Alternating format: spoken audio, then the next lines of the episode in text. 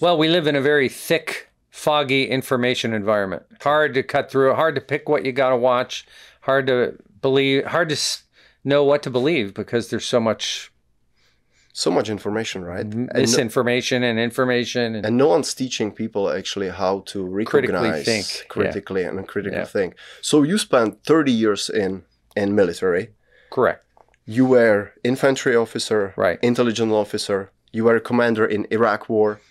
I wasn't a commander in the Iraq War. I was a team. Uh, I guess you could say I was a team commander. So I had commander. ten guys. So only, but I, I've been a commander, but not at, Mm-hmm. in Iraq. I only had ten soldiers at any one time. How is the unit called if there is only 10 it was soldiers? called the. Um, Is it like platoon? it was or- General Dayton's uh, uh, exploitation brigade. It was the.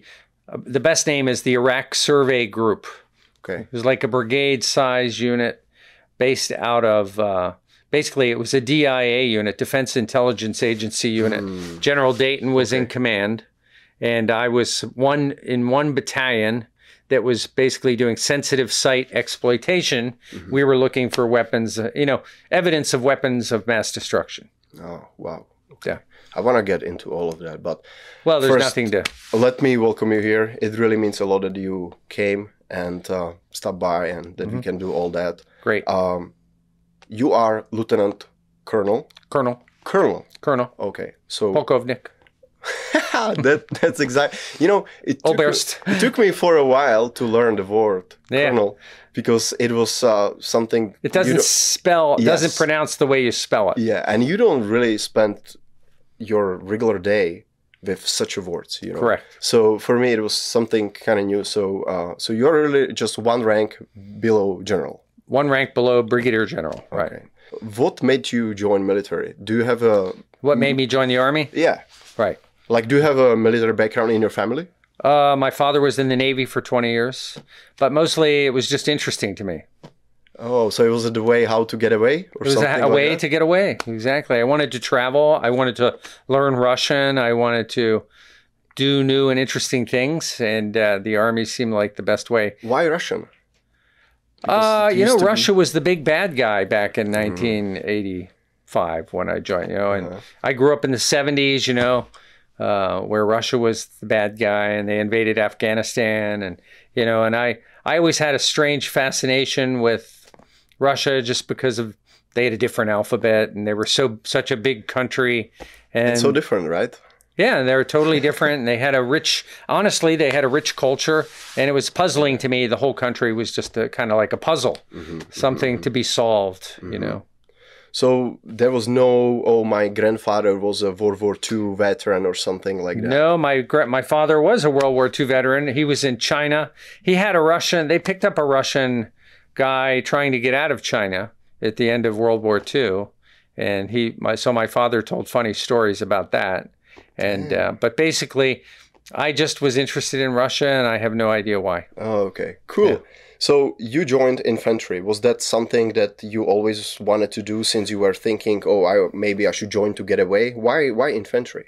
Well, why infantry is, is an easy question to answer because the army chose infantry. Oh, okay. I chose So you chose the army. I chose military intelligence, mm-hmm. and they decided for the first four years of my officer life to make me an infantryman because they started a program called the Branch Detail Program.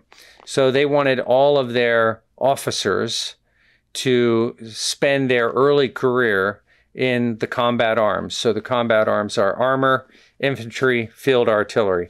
So they wanted all their young officers to get exposure to fighting. the real thing. Right, the real thing, mm-hmm. not just to become an, a mm-hmm. bureaucrat Yeah. somewhere. I mean, majority of people think like that they will become a bureaucrat, but one day I see the the reality of war. Right, That's like a wake up call. Right. What they really like sign up for, right? right. So let me ask you that: Is it required for commander or officer of any rank to have the experience in a combat, or you can really be just a bureaucrat, as you mentioned, and you can be a general and never seen a combat? It depends on when, right? So from 1945 to Vietnam. uh, through through Vietnam and through Korea and through, I mean, your chances of going to Vietnam were pretty high. So generally, it became a, a point where if you had a Bronze Star from fighting in Vietnam, you were more likely to be promoted. But it didn't. You didn't have to have that.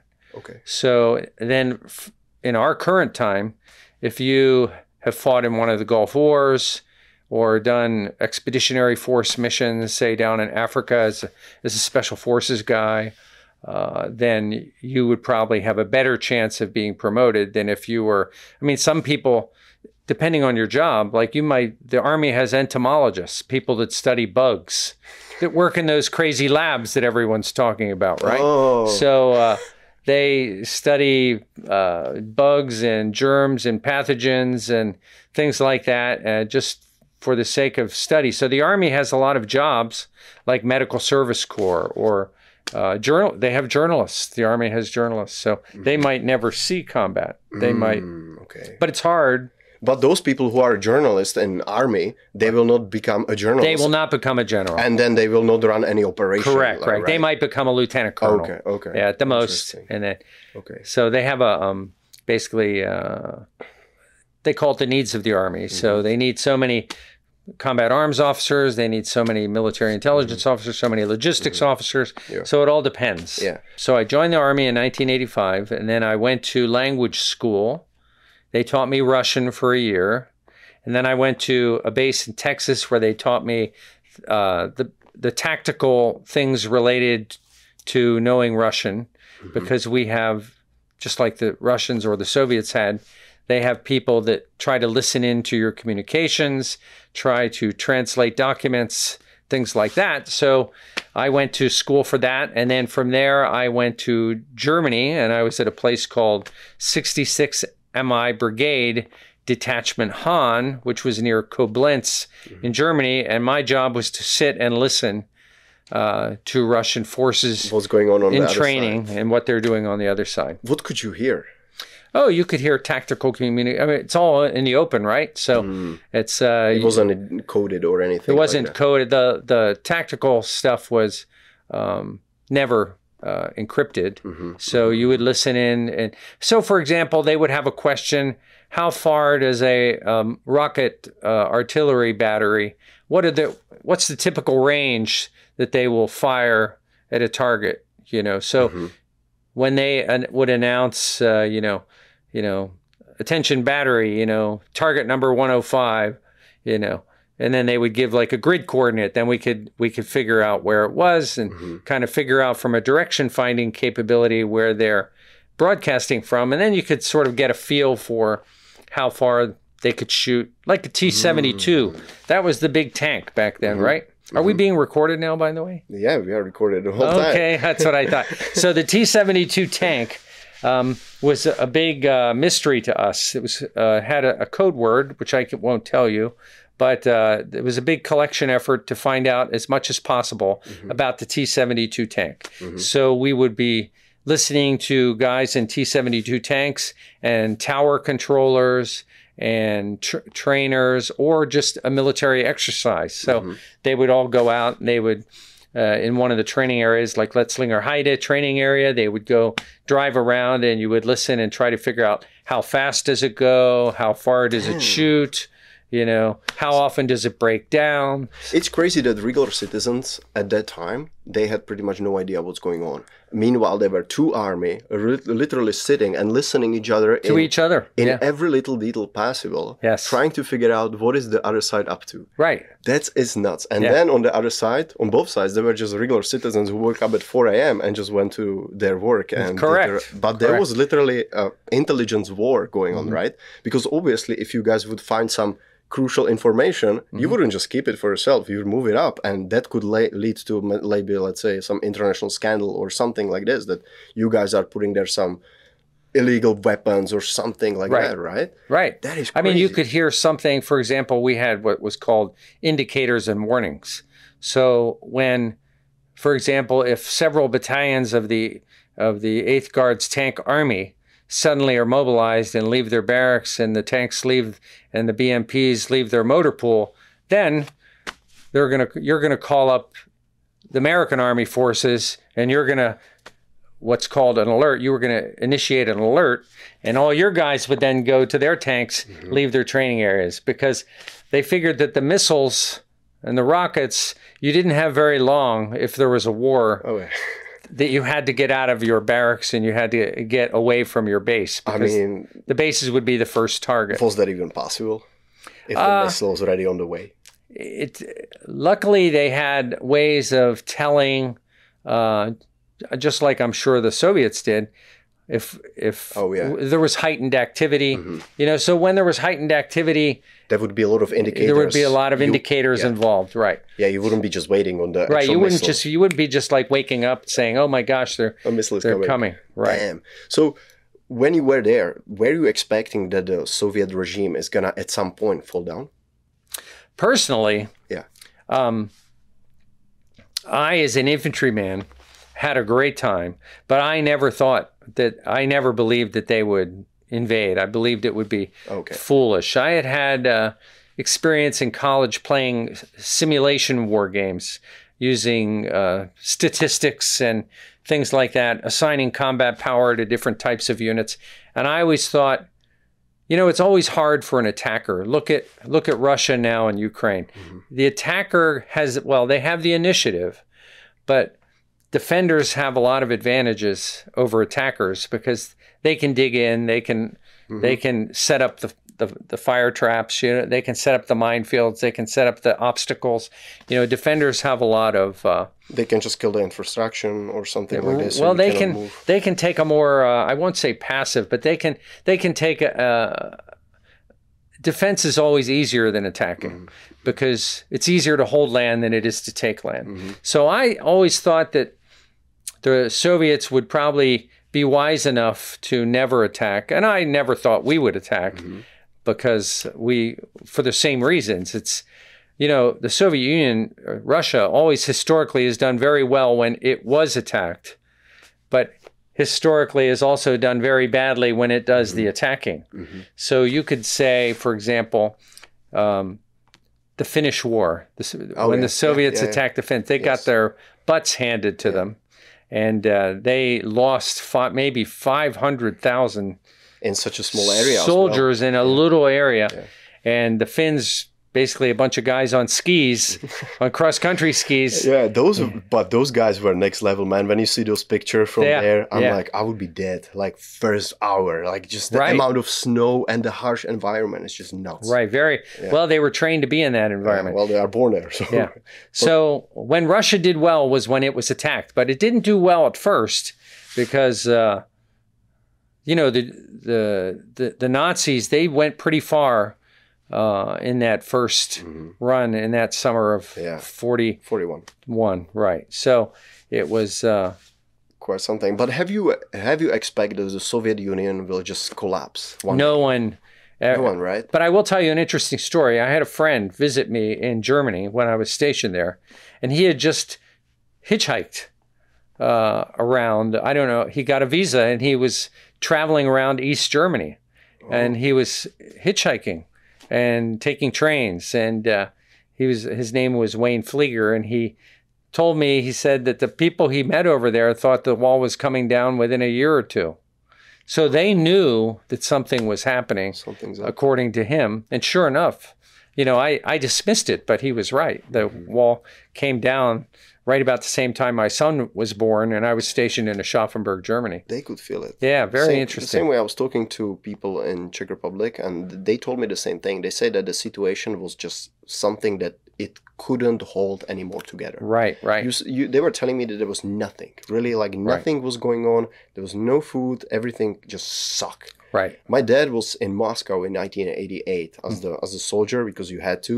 In Mm-hmm. the age of 18, 19, they sent him there and then sent him all the way to Caspic Sea, all the way Cast to down to the Caspian. Wow. it's just crazy. It's far. He told me it was the longest one week ride in a train that he ever ever accomplished. Hmm. Well, funny because the Caspian Sea is gone now. Yeah, it's evaporating, right? Yeah, yeah. But he said that when they went to Moscow, there was literally nothing except pickles and vinegar in a store. Right. They had a meat in a can, but they couldn't find a bread. And he said everybody went to see Lenin except guys from my base. Mm-hmm. We were looking for bread in the capital of Soviet like socialism the worker, paradise. the workers' utopia. yeah, the workers. Yeah. utopia. So that was quite interesting. Um, so I, it's just mind blowing to me that all, all of a sudden one way how the world function for almost 100 years can just suddenly end and Mm-hmm. Yes. it's that's it It reached the end of its service life. what was going on in united states especially in the military when it just fell apart like what did you guys do Well, it was an amazingly uh, different time. You could tell it was transformational, right?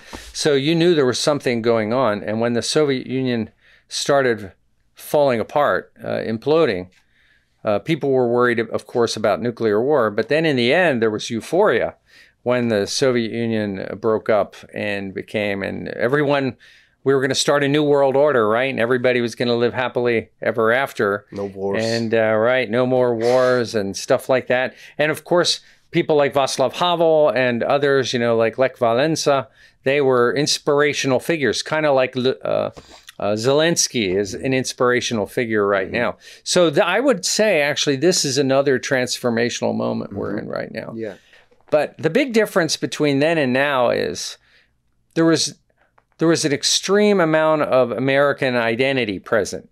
There was a sense of Yes. we're Americans, we stand for freedom, we're mm-hmm. gonna we're gonna be there, we're gonna fight for freedom, we're mm-hmm. going to, you know, communism is bad. You know, it's very different now. Yes. Now you have sort of communism light it's coming back in the force of progressivism mm-hmm. and you know antifa type things which are really leftist organizations that use Yeah. fascist tactics and uh, yeah so it's a really a different time. Amer- there's american identity right now compared to then is very fractured very mm-hmm. splintered. Mm-hmm. Very and- divided i would say and right? very divided. Even people like who were born in the US, every time I talk to them, they pretty much are pro things that are proven to be completely wrong based on historical experience, but because they never lived through such a moment, they are in favor of them.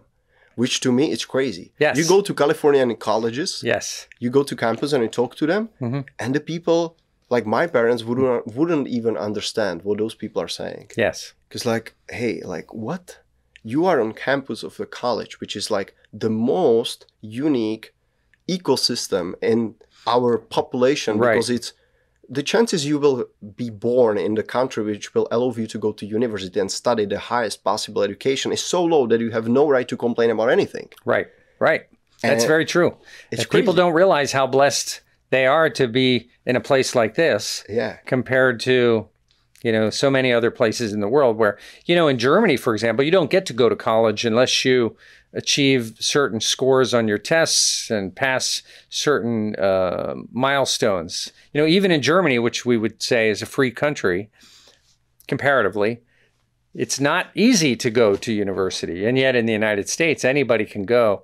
The problem with our universities is they're very detached I would this is my opinion now very detached from our historic traditional culture Yes. and the parents and communities that send their children to those universities. The universities tended to become enclaves of leftist thinking, yes. Uh, left of center uh, ways. And of course, there's a lot. I mean, I hate to say this, there's a lot legitimate to that. You know, America's history is not perfect. America has not always done exactly the right thing. You could cite a lot of examples. Were the bombing campaigns in World War II militarily necessary? And the answer is no, they probably weren't militarily necessary. You don't bomb cities. You just get, when you do that, it's like your, Ukraine now, you just galvanize the population. You make them want to fight harder. Whereas, um, so our universities became disconnected and uh, do not. I think if most parents knew what their kids were being taught in many universities today, they would probably pull them out. So you do think it's heartbeat. because they don't know what they are teaching? I think they know more now than they did, say, five years ago. you know, I think its visibility is increased um, so compar- because of compared. I know a lot of Czech immigrants who came here, let's say 50 years ago. One time I was sitting by a bonfire with some of them, and one of them, after probably hour of silence, when he didn't say anything, said one thing that really stuck with me. He said that he escaped the communism because he didn't want to live in such a system. After it, this whole thing fell apart, he took his daughter, who was born in the United States, he showed her Eastern Europe. He took her to all those countries on the east to show her, and also on the west to show Right. her difference. Right. Now she was completely normal. Then he sent her to college in California. Then she came four years Mm-hmm. later, and she told him he doesn't know what socialist paradise is Ah, yeah. because they the the system that he lived in just failed. That wasn't Right. the thing. It was. Uh, they weren't really socialists. They were really socialist. right. He sa- he almost started crying Of when he said, "My own daughter told me I don't know what it is." Mm-hmm. and he's like, "My family used to own a factory. They took it from us, and she told me that I don't know what it is." Mm-hmm. Right. That's that's something that I see. There's a in- certain level of arrogance that goes along with that. that- Exactly. That, you get from a lot of our intellectual, you know, academic types. Yeah, and I see it more and more in this society, man. It's pretty scary because he told me also one thing is like, where is the next country you would escape to? Right. I have Italian friends and Ukrainian friends that say the same thing. Mm-hmm. If if the United States goes down, what's left? Mm-hmm. Where do we go? There's nowhere else to go. So that's probably like one of the biggest differences between the end of the communist era back then and the new kind of system probably that is like evolving right now because it's completely different like environment we are living in and there's really no there's really no better state in Florida you can live nowadays, I know. right? yes. Like, right? yeah, the free state of Florida. Free state of Florida, exactly. Uh, I really, I really think that this is true because you can think of Texas or something else, but Florida, man, there's something about Florida. And if you compare Florida and California, that's not even Mm-hmm. Right, a, that's not even the same country. So I don't even understand that the com- that the United States, like itself, is so divided and that people hate It each is. other Right. because the states they have such a different values Right. that they cannot cooperate or anything. And the funny thing is, my wife believes that the United States may split up because of this. However, you can find a lot of people in California Oh, yeah. that think like us, yeah. and a lot of people in Florida that think like people Like from, you know, we would stereotypically say are from California. So we're all intermingled, and it makes it very Interesting. difficult. How would you? How would that happen? How would that? How would that happen? it's not even like a state versus state, but it's cities versus um, the suburbs or like the county, yes. Yeah. uh, the countryside. Like every time you go out of Los Angeles, San Diego, San Francisco, They're normal Sacramento, people. exactly. Like we we did some round trips in um, in California. Every Mm-hmm. day- every time you go to some smaller town, you will realize that the people out there are very very similar to people I see out here in Florida. Correct. And if you go to Miami, it's Right. nothing like Sarasota. Correct. Correct. So, Nothing like. Sarasota. All right, so the end of end of um, 80s was a big moment. Uh, was there a chance that you are gonna be sent to to Gulf War at the time? Uh, I uh, my brigade was alerted for the Gulf War, Okay. but not everybody went. So they took some people uh, to the Gulf War and attached them to the First Armor Division, and then other people stayed behind. I was one of the ones that stayed behind. I had just left a mortar platoon. I was a mortar platoon commander at the time, and uh, I, I was really upset by not going um, because I wanted to go, but in the end, everything worked out. I went in the next in 2003 is when I went. Uh, so the first Gulf War, after that, when Saddam Hussein was crushed, actually it had a downside. I think the the Iranians and, and the Soviet Union at that point realized, and the Chinese for that matter, probably realized it would be very difficult to defeat the United States in the military domain. Mm-hmm. We just had too much capability. Yeah. There were books floating around at that time Yeah. called um, uh, Total Battle Space uh, Knowledge, uh, Information Dominance. You know, we had uh, visibility on things that uh, those other countries could only dream about. Like, look at right Oh now. yeah. Even if you look on the like uh, um, the air, aircraft carriers, like the amount you guys have versus Russia has just one. Right. And China, I think, has one really good one. Yeah. And uh, yeah, I mean, I don't even know how many US has, but it's more than one. It's I think it's more than we all have, of them. we have combined. 11 we- have 11 i believe now Yeah. come on we used to have 13 I, i'm not sure what the number is now. Recently, I was looking on the Italian one, how it looks like. It can carry, I think, only like 20 planes or something. Correct. It's like really small. Correct. And then I look on the biggest one in the US, and I'm like, man, it's like Right. completely different a packed uh, the new Gerald Ford, USS Gerald Oh, yeah. Ford, can carry close close to 90 aircraft on it. It's like a That's more than the entire Um, I, like I don't even know how many uh, planes my country has, but it's nowhere near Mm-hmm. Right. this number on this one Right. carrier. So Well, that was always the uh, the idea. The United States always had a navy dominated uh, sort of defensive attitude. We we like to project power. After being in the two world wars, we decided that we we would like to be able to project power. So how do you project power? with strength. Like for example, we could go off the coast of Kamchatka and probably have air dominance just with a couple aircraft carriers, despite the fact that the the Russians would have put in a lot of airplanes. But you go anywhere else in the world, we, you, take know, with a couple aircraft carriers, you have air control. You control. contr- you know, air mm-hmm. superiority from the get go. Mm-hmm. So that's a lot when you have air superiority. It's sets mm-hmm. the we call that setting the condition. You don't win a war with air power, but you set the conditions for winning with air power. You have to have the control of the air, otherwise the supplies or nothing works. You know, if they're still gonna attack you and you have no air control, like what you want Right. to accomplish, right? Right. That's pretty much how why the Iraqis fell. So I don't want to say easily, but like it could be way harder. Right. It would not be done in a month or something. It would have been harder. Yeah.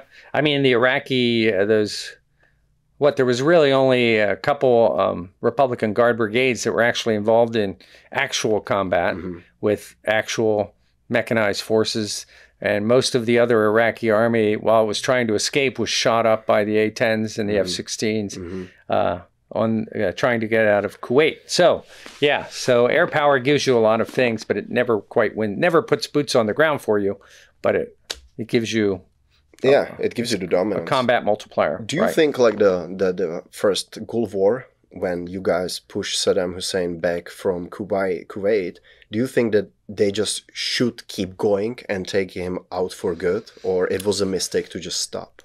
I think uh, it was the right choice to stop. Uh, The only problem was is instead of it was kind of like France after World War One and Germany.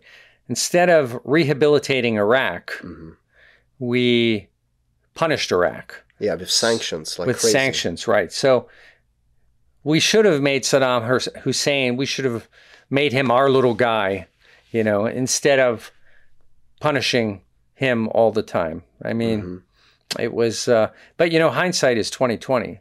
It's hard to say. Yeah. Look, when we took Iraq in two thousand and three, we didn't realize what we were doing. We we thought by it would be simple. You take out Saddam Hussein, the Iraqis hold elections, and then everything is lives. Everybody lives happily ever Mm-hmm. after. And what they didn't consider were the Shia, the Sunni, different. the It's Kurds, different, and all the other uh, Ba'athist strap hangers that were in the country, the Saddam loyalists, the terrorists that were within their midst, like uh, you know, proto Al Qaeda types. Pavel, our mutual friend who Mm-hmm. also introduced us, he was here on Sunday and he gave me perfect explanation about Afghanistan. He told me the relationships between the groups, who likes who, who hates who. He told me the reason. Man, I realize I know nothing about Afghanistan Right. because when he told me that, because he spent there some quite a time, and he was telling me like, why are things the way how they are? I just couldn't believe. And then I'm like realizing there's no way they can have out there such a thing like a Western democracy. And but they, I mean, they can have it there by force if you put a gun barrel to their head and be like, Right. Mm-hmm. "Hey, you have to vote or do that." They're gonna do it. But by themselves, the nature of life out there is completely different. It's completely different. so It's tribal. How many different uh, ethnicities? just We call it, you, you know, in the Soviet Union, they would say, What nationality are you? Well, I'm a Jew. I'm a Ukrainian. I'm a mm-hmm. Estonian. Mm-hmm. You know, so that in Afghanistan, there were many, many nationalities oh, yeah. by that standard. Oh, yeah. And they had different languages and they were spread out throughout the country. You had the Baruchs, or the Baluks rather, over there uh, close to Iran, which were mm-hmm. essentially Shiite. And then you had Sunni. Pashtuns that believed Oh, they the should Taliban, run right. everything. And then you had the Uzbeks and the Tajiks and, you know, everybody else. And, And nobody have- liked each other. and they have really nothing in common, right? And they have very little other than their Muslim faith in many cases. but even the Muslim faith is completely different. Completely sometimes, right? different depending on the group you're in. those are the things I don't think any of us can understand without being there and actually see it in reality what it really means. Because if you will say to someone, "Oh, he's Shia," or I'm like, "Okay, he's Shia," and what, right? Right. But now once you see it, I'm like, "Oh, they really hate each other," and I really mean They really do. hate, like by hate. That's crazy. You know, So- people think that the conflict in the Middle East has mostly to do with Israel, but it actually doesn't. It has mostly to do with the Shia and the Sunni vying for control of the Muslim brand. Mm-hmm. You know, who who is the correct form of Islam? You go to Saudi Arabia, they'll tell you that Shia Islam is a her- is a heresy. You know, they'll say that they're all infidels and unbelievers. So and that's fascinating. it's a fascinating thing. So the real struggle in the Middle East has to do with, and I would say to a lesser degree, maybe in Afghanistan, um, but the tribalism in Afghanistan is very tough. It's a rough place to live. You know, it's a rough neighborhood. But I would say most people wanted to live peacefully. oh yeah. But again, for some reason, politics tends to attract sociopaths. So you get these power hungry people that, uh, you know, think they're doing God's work mm-hmm. by, uh, you know, executing you in the soccer stadium because you wore lipstick one mm-hmm. day. Mm-hmm. You know, when you study, let's say, history of Europe, there were a war going on every single year. And all of them were, let's say, Christians, but they always found a reason why to kill each other, why to go. And I feel like it's the same out there, but they are just like hundreds of years still living in the past. Correct. But they do the same things that we did in the past. And to us right now, maybe because we kind of, I don't know, move more forward or something, we maybe can feel like, oh, those guys are like barbaric or something. Mm-hmm. But if you would go to Europe in like 1600s or something, Right. what do you think you would see out there? You would see probably your. It's tribalism, just Yeah. a different Yeah. form of tribalism. Exactly Yeah. right. You would see your great great grandfather raping some some other like girl. I don't know. I hope I wouldn't see that. Yeah, I know, but you would see a lot of crazy stuff. Crazy Like, stuff, People yes. can't even imagine. Like Europe wasn't a peaceful place for the entire existence. We have very, like, uh, at least until this moment, we had really a long period of time of weird, quiet times on the Yes. majority of the continent. Yes. So you've had what seventy good years, Yeah, right? Sunday. I mean, there was a war on the on the Yugoslavia and those, Yeah. those things. Yeah. They were dead thing, but they were nothing really dead major and devastating like right. crazy. And right now, like we see that the history is kind of repeating itself. And for me personally, I'm surprised by people responding when they see a war on their phone and they are responding with like such emotions because I'm like, this is a war. What would you expect? yes. Where we where were you until now? You never talked to someone Right. who's seen a war or someone who uh, seen something bad. Like our history is full of this, right. and you kind of just like woke up out of your Slumber. Western bubble Yeah. coma, Right. realize that the world is pretty nasty place It if is. you don't live on the western part of the world, and I really mean that just North America and Europe, Right. because everywhere else you go, like there are Correct. bad things happening all the time. Right. You know, Yes. so The world has been pretty much at war forever. And Europe had a what five better part of five hundred years of continuous yeah. war. all the time and we don't even know what was before that right like we Right. know we Prehistory, know, yeah. we don't only know what we know and the rest who knows what really happened what mm-hmm. happened what was going on out there before the christianity was a thing Or before the Romans. or before the romans before Pax Romana. yeah like we don't really know but the some people reaction really like freaked me out because i'm like you guys are not living in reality like war is hell and no matter where it is people Right. are dying and always civilians are dying Right. and always innocent people are dying and the racket is never gonna find Right. 100% the target that is Right. supposed to be. And it's naive to believe we'll be at peace all the time. oh, yeah. I mean, Yeah. it, it really, that's what gets you. I had friends in Germany, uh, in the German army, and we would have discussions about what was happening in Yugoslavia Mhm. back in the 90s. And there was a feeling among the Germans that, oh, the Serbs and the Croats, they just need to kill each other for a while, then they'll get tired. Right? What? And I'm like, that's actually not how it works. Normally, you don't get tired of killing Yeah. until you start losing people. Then, you know, then you get tired. But I mean, even if you would be waiting until they get tired, how long you're going to wait until they kill like 5 million of them?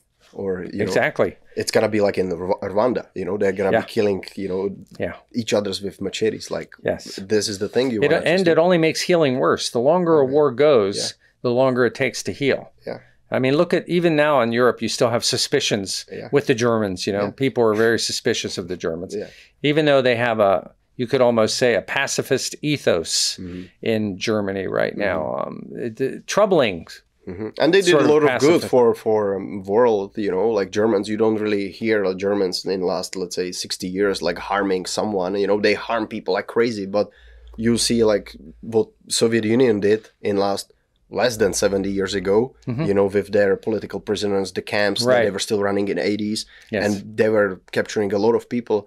And Germans didn't do any of that in, let's say, last seventy years, and they still have that stigma over them they still have the stigma. yeah. Meanwhile, some other people who did crazy, crazy things, even in our my lifetime, and I'm not even Mm-hmm. thirty. You know, like you, you see like bad things going on, and people still kind of, you know. But that's World War II. Like it's something that is gonna be here. I hope forever as a reminder of what people are capable for. Right. Like I went to a lot of concentration camps. I went to Mauthausen. I went to Oh, great. I went to Auschwitz. I seen it all, man. It's crazy. Like I, my city is 60 miles from Auschwitz. So Wow. I kind of we went there with school. I was I didn't know that. yeah, I mean, I didn't know that either until we went there with school, hmm and I kind of realized like this is a hell. Like this Right. is like a definition of hell, and I cannot. No Right. one can imagine how it would look. You know, the funny thing about the Germans, and it should be a caution to all of us, is in the 19th century, Germany was the most advanced, most progressive, if you will, most peaceful, intellectually Yeah. flourishing, economically flourishing country in Europe mm-hmm. in the 19th century. The Jews were thriving.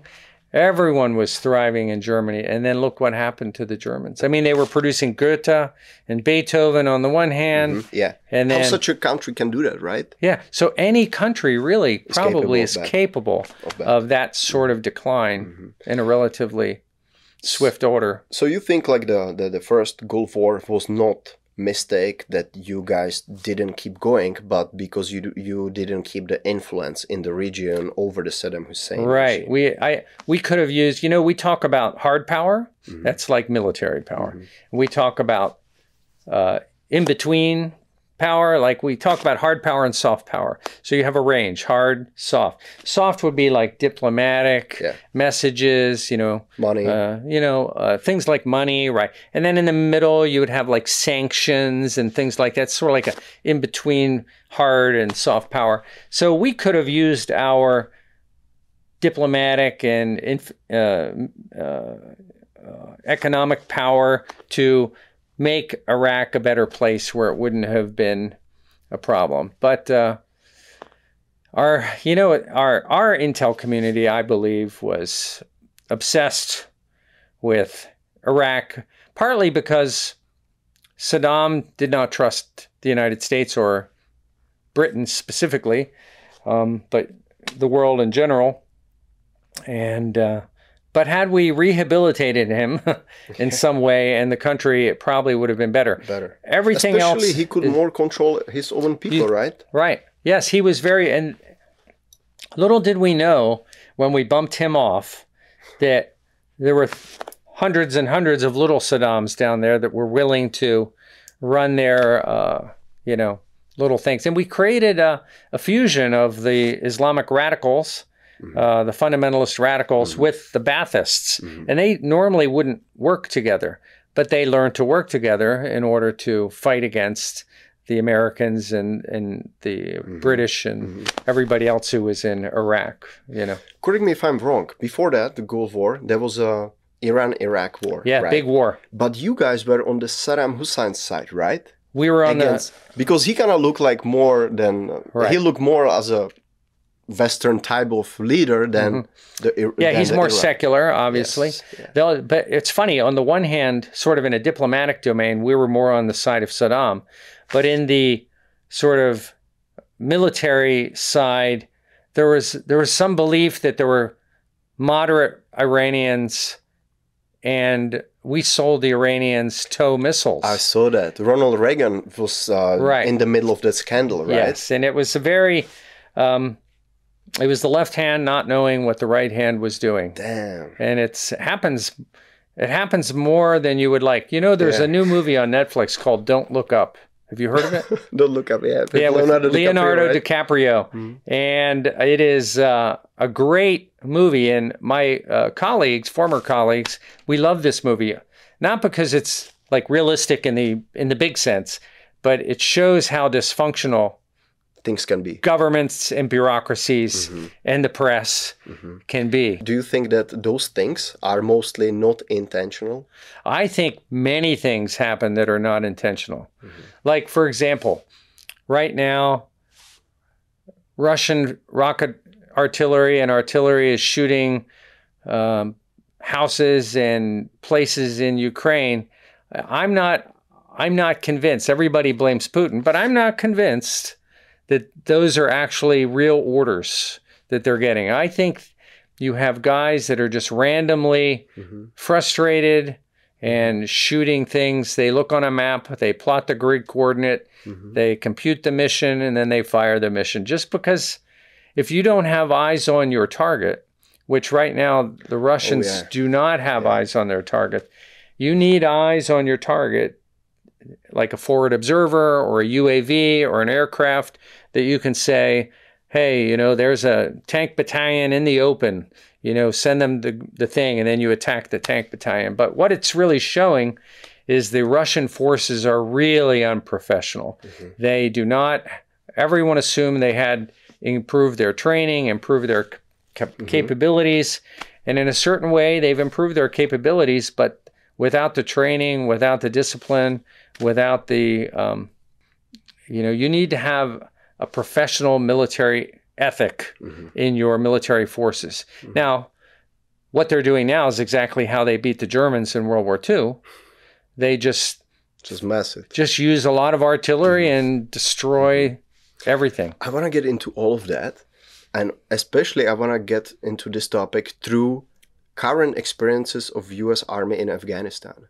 Because when we talk about like level of incompetence or whatever, mm-hmm. like in last couple of months, we've seen something very similar on the US side as well that literally shocked the world, the way how this operation was conducted. Like no one You mean the withdrawal from Yes. Afghanistan? No one Yeah, that was a total failure. yeah, so I want to get into that as well, but let me first go back a little bit to that Iraq. So when you guys pushed Saddam back and then they were not able to control him and the sanctions were like killing the country, uh, you decided that you're gonna attack him because President Bush said that Iraq is having or massing weapons of mass destruction. Correct. People always say that this was a lie. Is there, and you've been there. Right. So, So I was on a team that looked for weapons of mass destruction as Okay. part of the the um, Iraq Survey Group. It's a brigade size organization under uh, General Dayton, and uh, we found what I would say are what were you know I, I like to use an analogy. We found a lot of drug paraphernalia, but we didn't find the drugs. yeah, so you you know, found the substances. We found the things that you would use if you had the drugs, but we didn't find the drugs. So we found things that looked like they could be used for chemical weapons development, but we didn't find actual uh, chemicals. Although, I'll put a footnote there, we did find lots of chemical weapons, older ones, that they said they had destroyed okay. That were not destroyed, Mhm. but they were unusable. But they were there. Unusable by what mean? unusable because they had grown, gotten old. okay. You know, once uh, you know, chemical weapons are a very high maintenance thing. Mm, yeah, You know, they require certain conditions to be kept stable. You know, uh, if they go bad, they lose their toxicity Mhm. and so forth. Then we also found things like huge, many, many, you know, hundreds and hundreds of acres of bunkers filled with pesticide. And you look around and There's no grass. and there's no greenery anywhere. And you know, pesticide is just a stone's throw away You said from hundreds of acres of bunkers. Like Bunkers. What? bunker, literally hundreds of acres, uh, thousands of acres of bunkers everywhere. Like- there were more bunkers in Iraq Um, than I've ever seen, like underground, like uh, mount with you know earth covered bunkers. So it looks like just regular ground, nothing. Just entrance, maybe some something you go in. Well, and you drive through the fence, and then you see, as far as the eye can see, you see bunkers. Wow. Yeah, lots of bunkers. And in those things, we found a lot of prohibited weapons, so they weren't allowed to have certain uh, types of weapons. We found uh, other things such as copies, Iranian mines that were copies of American mines. Really? Yes, we found American mines uh, that were copy, actually Iranian mines that were copies of American mines. We found. Um, we also learned later that the Iranians were manufacturing a lot of the IEDs and the uh, explosively formed EFPs, ex- explosively formed penetrators that were being used against us. That they were actually being manufactured in Iran, and there was a lot of in the intel community. I will say there was lots of consternation about the fact that we weren't sharing that. When you capture something on a battlefield, it's not classified. Mm-hmm. But we had general officers telling us that we had to classify the fact that we were finding these things. Hmm. But in reality, if you find something on a battlefield, you don't classify it. And why is that? Because once you capture it, the enemy knows you have it. And that's mm. why you have classified. You, you're using classified to protect information you have that you don't want the enemy to know. Oh, okay. You're not trying to, to hide it save that information from the American people. Uh-huh. You're trying to you know classify it to protect it but isn't it always like a definition oh we want to make sure enemies doesn't know it well but maybe the citizens want to know it too there you go but right. then the enemies would know because the citizens would just go and talk right right it's kind of yeah the people i'm sure i think the attitude would have changed sooner had people known uh, and it might have provided more uh, will. You know, Clausewitz says you need three things to run a war you need the people, the government, and a capable military. If you lose the people, yeah. you can't conduct That's a Vietnam, war. pretty much. Right. If you don't have a good military, you can't conduct a war. Yeah. Right. So you got to have the people. And so, if, do you think that this whole situation was just poorly explained by, let's say, U.S. media? What you guys actually found? Because yes. it looks like that you just went there and there was nothing, and then that you killed a half million people just for no reason. Right. Like, do you think that a part of that is like poor explanation of what really took place out there? My observation is uh, that there's a lot of bias in reporting nowadays, and things are very polarized. So for example, before the war under Bush, the New York Times and others amplified the issue of weapons of mass destruction in Iraq. After the war, oh. they said things like Bush lied, mm-hmm. but they were the ones actually doing that, like New York Times, pushing mm-hmm. these ideas, and they mm-hmm. were using their own sources inside of DOD and elsewhere. And then, of course, you had uh, Colin Powell go to yeah, the UN and play the. What was that? He had like a little. He had some bottle inter- with like sample of anthrax, or what was that? I don't know. Like, Who knows? but he used it to persuade the world that uh, that Iraq was in violation of the UN sanctions, and they were. Mm-hmm. But the question was: was did that Justify require a war? Did mm-hmm. that require a war? Well, what do you think about that? It's 2020, as 2022, as you said. Like, what do you think about it right now? Do you think it was a mistake or not? I do think. And... I think it was a mistake in the sense that, um, and again, everything's speculation, right? When you look back, it's easy to yeah. cherry pick and yeah, sure, so forth. So I think that um, it was a mistake that we should have just rehabilitated Saddam Hussein and created stability. He, I mean we have to accept the fact that there are there are thugs and and megalomaniacs out there in the world, and they exist. You can't you can't get too close to them, maybe, but you have to be realistic and acknowledge that they exist. And until those people uh, change their government, that's that's what they got. Mm-hmm. And, uh, mm-hmm. and you can do things to mitigate. You know, you can in try to influence, use soft power to try to mm-hmm. influence. Mm-hmm. Like right now, Saudi Arabia, you can, if you're a woman, you can learn to drive now. you know, it took a lot of influence over the oh, years to get to that point. Yeah. Uh, in Kuwait, women can vote. You know, that's a, you it's know, a thing. so it's war should always be the last resort. You mm-hmm. know, mm-hmm. and only if you're normally we say that only when you're vital interests are at stake should you be at war. Yeah. That that means your peripheral interests should not be the mm-hmm. thing that drives you mm-hmm. to war. As you said, like I have Willink book right here, and it's here for purpose because it kind of like sums a lot of um, the difference in reality based on the year. You went there in 2003, and when I saw the videos, especially people in Baghdad, they were really happy that They you were. guys are there. Oh, I had I had Iraqis tell me that we should have done it 30 years ago. Yeah, right. Yeah. But when Jocko was, I listen his podcast and I read his books. He's saying that because you guys got out there without the control, Right. when he came there a year later, Right. the insurgency was just insane. Correct.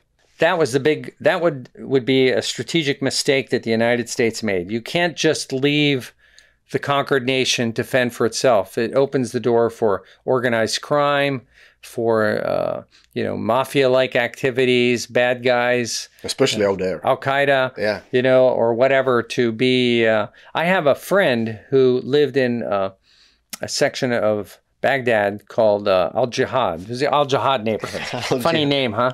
So he's explaining that in that book. I remember that. Al Jihad. Al Yeah. Jihad in the Al Jihad neighborhood, they it was uh, pr- ran pretty mu- much along the route that led from the airport to the city center of Baghdad. And uh, what would happen would be the bad guys would uh, shoot at the American convoys going between the airport and the city center, or blow up a bomb or something, and then they would run to escape through this neighborhood of Al Jihad. Well, the locals didn't like that. They were they were Oh. happy that in a way that the, that was an upscale neighborhood. They were kind of in a in a way glad that Saddam Hussein was gone. So what they did is they put up uh, they blocked up the road, some of the roads and some of the alleyways in their neighborhood so that they would prevent the bad guys from running through their neighborhood. So then one day a bad guy showed up at the little community center there by the market and just said, blew it up. "If you don't take these down, we're going to bl- start blowing up car bombs in your neighborhood here." And then so the people took them down. They had So- no choice. So when you uh, take a country, you have to be able to protect the people. If you can't protect the people, you should not be And do you think that it was this was one of the failures on the beginning of this operation? Say this again. So do you think that this was one of the failures on yes, the beginning? Yes, it was one of the these failures because our working assumption mm-hmm. was that once we got rid of Saddam Hussein, Yeah, that the police would still be there, the bureaucrats, the civil service. Honestly, Iraq had, by Middle Eastern standards, a pretty good mm-hmm. civil service, Yeah. but they were all Baathists. Mm-hmm. So the problem then you have is we had de-Baathification. So no Baathist could get his old job back. Mm. Instead of realizing that a lot of people were just Baathists so they could get a job, we decided that Well, that that was the ruling party, right? Of the of The ruling country, party. of that. Yeah. Mm-hmm. So yeah, I understand that. Like if if you just get rid of the party and everybody belongs to them, like Right. what who they are gonna be serving to, right? yeah. That's that is weird. So de-Baathification was a mistake uh, in the sense that not all Baathists were necessarily bad people. Mm-hmm. Um, Well, yeah, like not everybody who was in the Communist Party was a bad person. Right. It's just you are forced literally if otherwise you can't. if you wanted a good job, Yeah, you you, would become live. a communist, right? Yeah, I mean, so once in a while I go on YouTube and I'm just browsing some interesting, you know, informations or whatever, right? And I saw, I saw, I don't even, I don't know his name, but he was a Navy or Navy officer, and he was captured by the Viet Cong in Vietnam, hmm. and he was repeating what they were telling him. Hmm. What to say to hmm. Americans was one of the few officers to be like captured, mm-hmm. but in his eyes, he blinked in a Morse code of war torture. Yes. Like how crazy is that? That Yeah. you are man, I have a goose skin. Yeah, I mean, it's awesome. I mean, Right? Such so you are gonna do whatever they say with the gun on your Right, head. right. But You're there signal in other the, ways. There are also the other actions you're gonna take in order to separate yourself from that ideology or something, and that's Mm-hmm. that's so unique and brave. So every time I talk to Vietnam veterans right here, because there's so many of them, very often they tell me that the longer they were in Vietnam, more Viet Cong they were, because they gave them every opportunity to hate them. Because they've been told you have to go there and attack those guys, but maybe there was a intelligence misinformation or mm-hmm. something, and they realize, damn, we are gonna probably kill some guys, you know, Right. who had nothing to do with the war, Right. but the remaining guys from there will become a Viet Cong. Mm-hmm. So I kind of feel that in Iraq, it was very similar, as you, as you maybe said before, that sometimes the own people will join against its own like Right, right. That actually happened in Afghanistan. similar thing. Yeah. Um, you know, it's it's so funny. We make fun of it now, but um, we see these pictures of the Taliban guys coming into Kabul after the war, and you can tell by the way they're holding their weapons and different things they're doing. You can tell they were trained by coalition, by NATO forces. So you can tell that they were once in on our side, on the Afghan army side, and they ran away and they joined the Taliban because they let probably for their own safety in many cases because the, the way the Taliban operated is if they found out you were working for the Afghan government, Oh uh, they would just kill your family or threaten to kill your family unless you. Yeah. Right. So, do you think that longer you guys were staying in Iraq was making the same same uh, result, making like Right. the local population hate you more, even when on the beginning they like you? Right.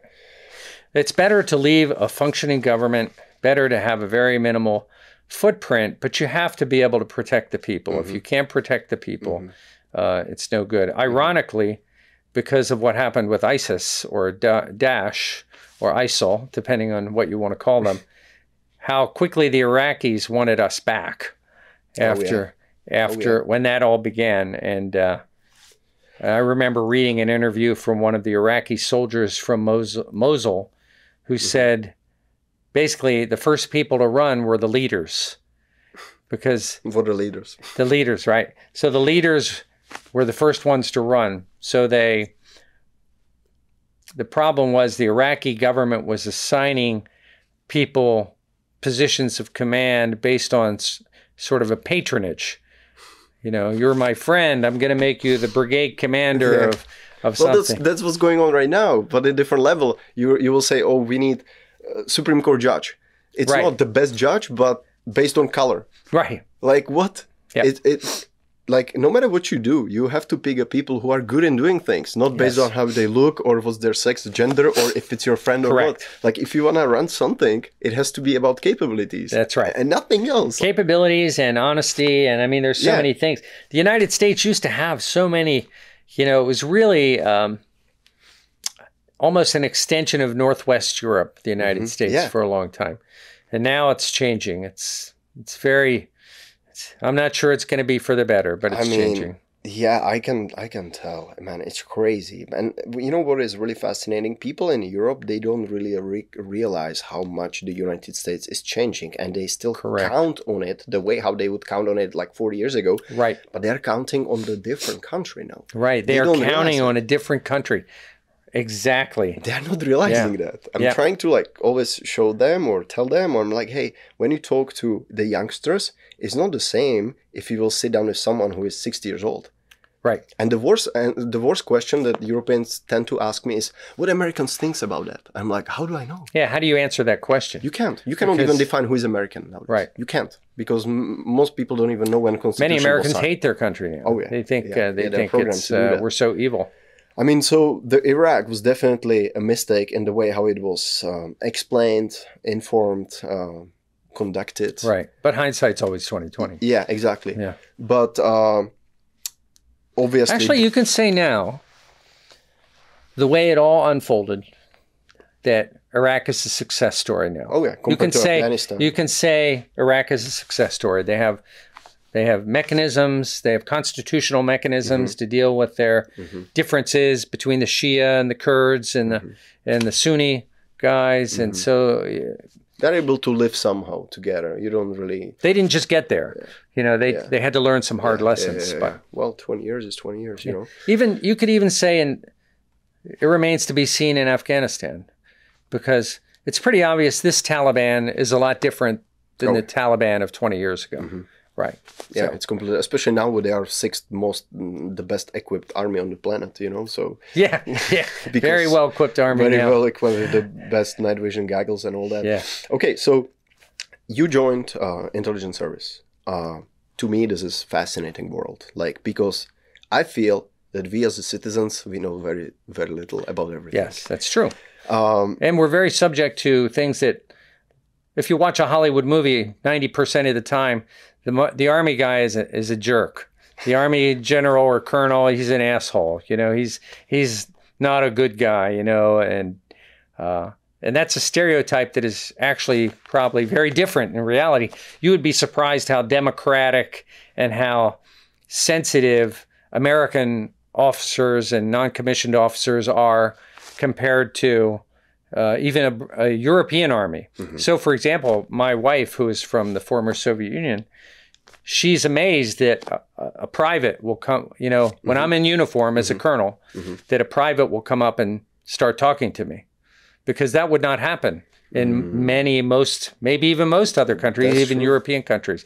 They have a stronger uh, boundary. So I've had soldiers say, Sir, why do you want to do that? Wouldn't it be better to do this?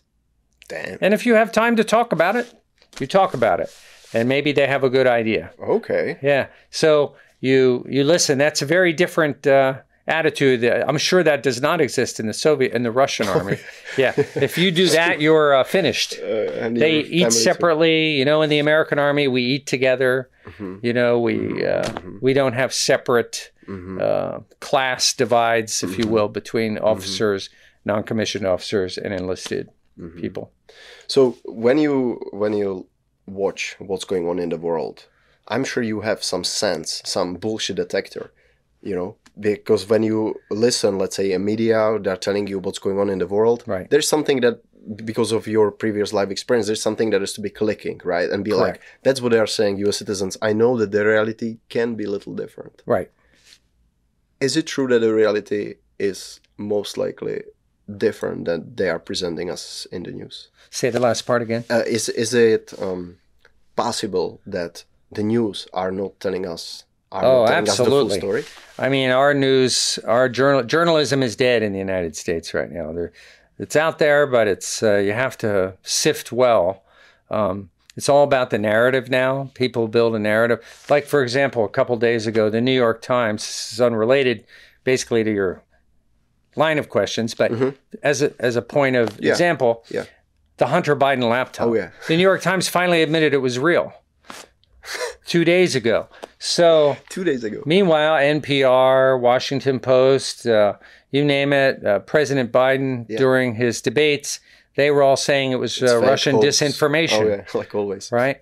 So, and yet other journalists back then were saying, well, let's not, let's not be, we're not too sure. You know, it looks real, it smells real. Man, this this topic's been here for last two years. Right. And they admitted two days ago. They just two days ago, right? So, yes. So, if they don't like you, uh, if they don't like your policy, like for example, in President Bush's uh, end of his first term. They were comparing people, organizations like MoveOn.org were comparing George W. Bush to Adolf Hitler.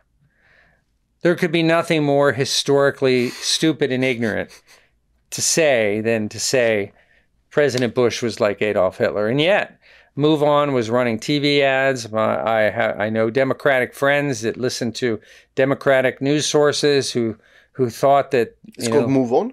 MoveOn.org. Yeah, yeah move on. Those are the things I don't really follow. Yeah, so. It's a crazy organization. So now you have all of these influencers oh, out yeah. there that are uh, mostly, I'd say, eighty percent progressive, left mm-hmm. of center, mm-hmm. mm-hmm. to the extreme, Occupy Democrats, way to the extreme. Mm-hmm um, Antifa further to the extreme, you know, that are out there uh, trying to influence journalism, and they try to shape the journalism. They try to shape the narrative, and frankly, um, you know, uh, a lot of the uh, investigative, analytical work that needs to be done in journalism is that oftentimes they just take the word for from some leftist organization to tell you what it is, but it might not be that at all. Well, this thing is very interesting. You know why? No one in Europe knows about it. When I mention mention it during the election time, and I said like, "Hey, this laptop story cannot be just ignored." No one in Europe even knew about it. Nowadays, they still don't know such a thing is. They don't know what Hunter Biden. They don't even know who Hunter Biden is. They right. don't know the connection to Ukraine, mm-hmm. to Russia, to Moscow China. mayor wife. Right. They don't know any of that. Oh, really? Right now, people are even if they are listening right now, they have no idea what I'm talking about. Right. But here, those are the topics for last two years, but only if you are kind of searching for it. Otherwise, it's not admitted. Right, right. So, what do you think is going to happen? Let's say in this story. I don't know. Most people just want to live their lives, do their job, raise their kids, and uh, you know, eat at Mm-hmm. Just a nice restaurant. bugging me, right? Yeah, yeah. There, are, people have a certain tolerance and overload, and and you know, you have these uh, nurturing organizations that, like uh, George Soros runs some organizations that will basically bring up and and nurture um, Something left of center politicians. Uh, you know, our our our whole legal industry is has been messed, yeah. influenced almost beyond repair. Where, our you know, you have these prosecutors that refuse to prosecute violent crimes, or or prosecutors that Oh yeah, man. The- I, I lived in LA. I can tell you that that that thing is like so real as you say it. yeah They don't prosecute anything. Right, they don't prosecute. And that's because they think they're doing some social justice good work by not prosecuting. But actually, if you want to, the conditions you need to have a safe society means you're going to, um, you know, you're going to Do protect the people. It's Yeah. sort of like Yeah, anywhere you protect the people. yeah. Protect the people. So you really think that the media are um, having a bias? Oh, more that? more than a bias. More than I think they're probably half of them are probably enlisted. Mm-hmm. My I have friends who send me things that are from news sources like the American Independent or the Daily Boulder or Act Blue. They think they're real news sites, but they're just political arms of political organizations yeah. that are influencers. So there's a lot of influencing going on. We're the most propagandized I've ever seen us Mm-hmm. in my lifetime. I want to touch a little bit the the current times we're living at because um, you know you experienced something during your lifetime in the United States. You mentioned that the United States are changing like never before. Did you ever meet any U.S. president in person? I did. I met George H.W. Bush and Barbara Bush. Okay. But he was out of office by that time. Okay. But I met him up in Philadelphia. Interesting. Got a hug. uh, He's very tall. he was really tall. Yeah, Yeah, yeah. I mean, based on your experience, especially in your military career, who was the best president under you have served? Because you retired in 2015, so you Right. lived through four of them, right? Bush, Clinton. I'd say Ronald Reagan. Oh, you also yeah. I love Reagan. Ronald Reagan. Um, but, but Trump, I wasn't really in the army when Trump was president, Mm-hmm. but he did rebuild the military. His rhetoric may not have always been the best, and his choice of words may not have always been the best, but he did do a lot to rebuild the military and secure the southern border. So he may have been good. The problem is right now in the military, it's it it was like the last bastion of traditional American values, and now it's become It's gone. like a social experiment. Have you seen the Have you seen the the mm, army recruitment video? I saw the one of the uh, The- the woman who had two mothers or Oh, yeah. something like that. the animated yeah. one. What do you think about that? I just shake my head. You know, What do you think when the Chinese or the Russians are watching this? What do you think that they are they are thinking? Everybody in the comment section they said, think we're idiots. yeah. Everybody in the comment section section said Right. that the American video made uh, made them to join the Russian army. Right, right. Yeah, like, they I think don't- we're idiots.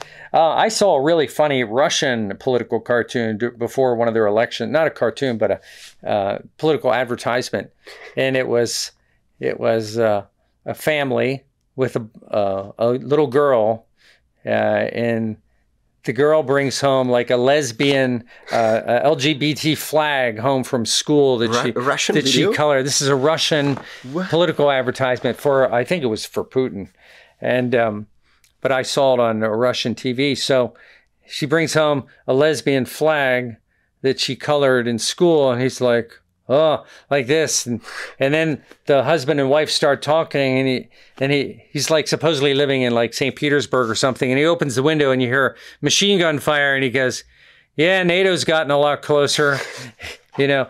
And so it was all the, the a lot of social hot button issues for Russians, and it was a very funny actually. So They are they were making like funny of They were of they were us. making fun of it all. Yes, because you know what do you want in the West? We we know of a priest uh, when my wife was uh, becoming the godmother of a little boy named Pasha, and the Orthodox priest said, "Everybody face to the West. That's hell. That's evil." Meaning us, the Western Europeans, the Americans. Uh-huh. Look to the east. That's paradise. You know, the east is where you know paradise. You know, so there's a lot of uh, propaganda in propaganda. Why why is why is it there? Like what's the outcome? What what what kind of good does it make if you are softening the military? Like the Chinese are watching that. Like they are not gonna be like, oh we we still believe that US army is where it used to be 50 years ago when it comes to like patriotism, morality and you know leadership and all that and then they see this. Like Right. wh- why are they doing that? Yeah. They're like killing they're it's like a shooting your own knee. Yes. Are you referring to the Russians or No, I'm us? referring to that our uh, like the the the American recruitment video with the, Ah, yeah. Why with- would they do that? Why would they they want to? It's virtue signaling, right? That's the word for it now, right? But the army is not about virtue signaling. Army Yeah. is about defending strength and all that. Yeah, right? yeah. Why not show strength? We used to say, uh, you know, that we used to have advertisements of our army, and it would show strength jumping out of a. You know, you ain't lived Yeah. until you jumped out of an airplane, right? Yeah, so yeah. you, you, they show that, and they show, you know, wearing in the jungle, you know, coming up out of the water. Yeah, as a man, when I see something like this you just described, that is where I get the testosterone out of it. I Right. feel the power. That's Yes. what makes me to join. That's what Yes. makes me as a man. That is making me the emotions needed Right. To do Right. such a thing. The positive masculinity. Exactly. I want to protect my loved ones. I know. Yeah. Yeah, exactly. That's the same thing. But now from that thing, I have the opposite one. Right. I, I'm like, I don't want to be. Most people would, I, I would say. Personally, I think I'm pretty well inoculated against it because I'm just so used to seeing so much BS Yeah. that I don't Yeah, even, yeah, yeah. I don't even, I just you Yeah. know, brush it off. But the truth is that we're in a crisis, a crisis of masculinity, a crisis of science and gender. You could say gender confusion. You know, I don't, I don't, I think most Americans don't believe that if you're a man, you can be a woman or have a baby. But there are people in power that believe those things. Yeah, yeah, yeah. And uh, and then you have the big uh, corporate uh, entities like uh, the NCAA or Citibank or somebody. They push those things as well in order to show that they're Yeah. progressive. Yeah. And the Like, funny we thing are is, good people. Like, right? They're they're good. Right? They're good. But why is it necessary? It's it's right. Why is it necessary? Because I think eighty percent of Americans do not agree with any of that stuff. See, like, shouldn't you be doing? I mean, look at the Florida, right? We have Governor Ron DeSantis, right? Right. He always say things that kind of make sense. Right. You listen it, I'm like, Right. yeah, makes sense. I don't. I'm not really expert in that field. Makes sense. You, Right. When it comes to education of kids, don't put there any politics. Don't put there any ideology. Right. Don't indoctrinate. Right. Teach them uh, American, like you know, history. Teach them Mm-hmm. English. Teach them math. Teach them basic things. But don't put there any indoctrination or something. So I'm like, yeah, why not? And there are people who protest against that. Right. I understand why. You know? Why is a tough question, right? Why why do people suffer? Why does God let bad things happen? Yeah, I mean, true. it's like Yeah, it's like it, we it's our cultural moment, right? It's our we're in a we're in a in a, a flux of influences right now. We're we're in a whirlpool, so to speak, you know, Mm-hmm. and we're we have to sort out right from wrong. So you said that Ronald Reagan is a president you kind of experience and you think he was really a guy that should be on position Right. of the And president. I'd say George W. Bush was a pretty good Mm-hmm.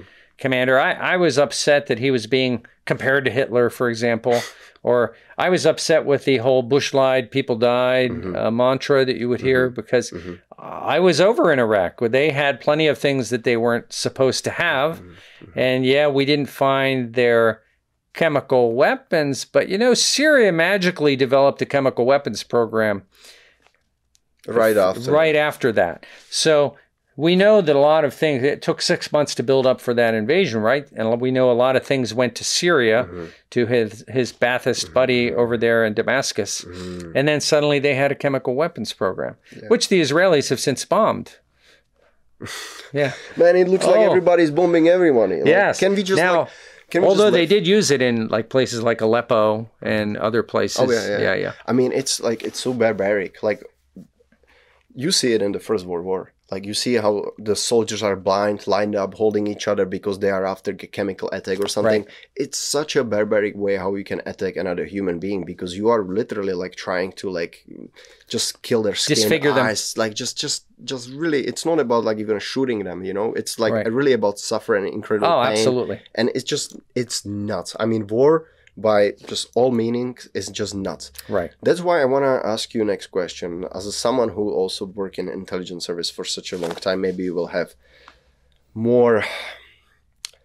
Maybe we'll have a little different look at all these things. 2016 shock the world. What would you think would be different if Hillary would won? Oh, that's a good question. I don't know. Again, that's all speculation. But There I- were a huge conflict happening in Korea, right? Pardon? I mean, there was a problem in Korea. Oh, there was a big problem in Korea. Yeah, we may have. I mean, theoretically, we could have gone to war with Korea. You know, honestly, uh, Trump doesn't get much credit, but he did de-escalate the the Korean Peninsula quite a bit by his engagement with uh, Kim in uh, in Korea.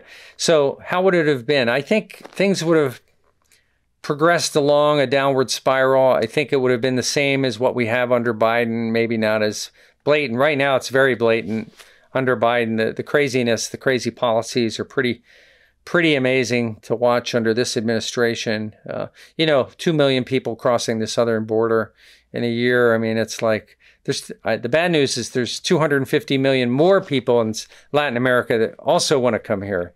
So if we let that happen, then uh, we'll be swamped and overwhelmed, and uh, that will be that. So how would it have been different if Hillary were president? Well,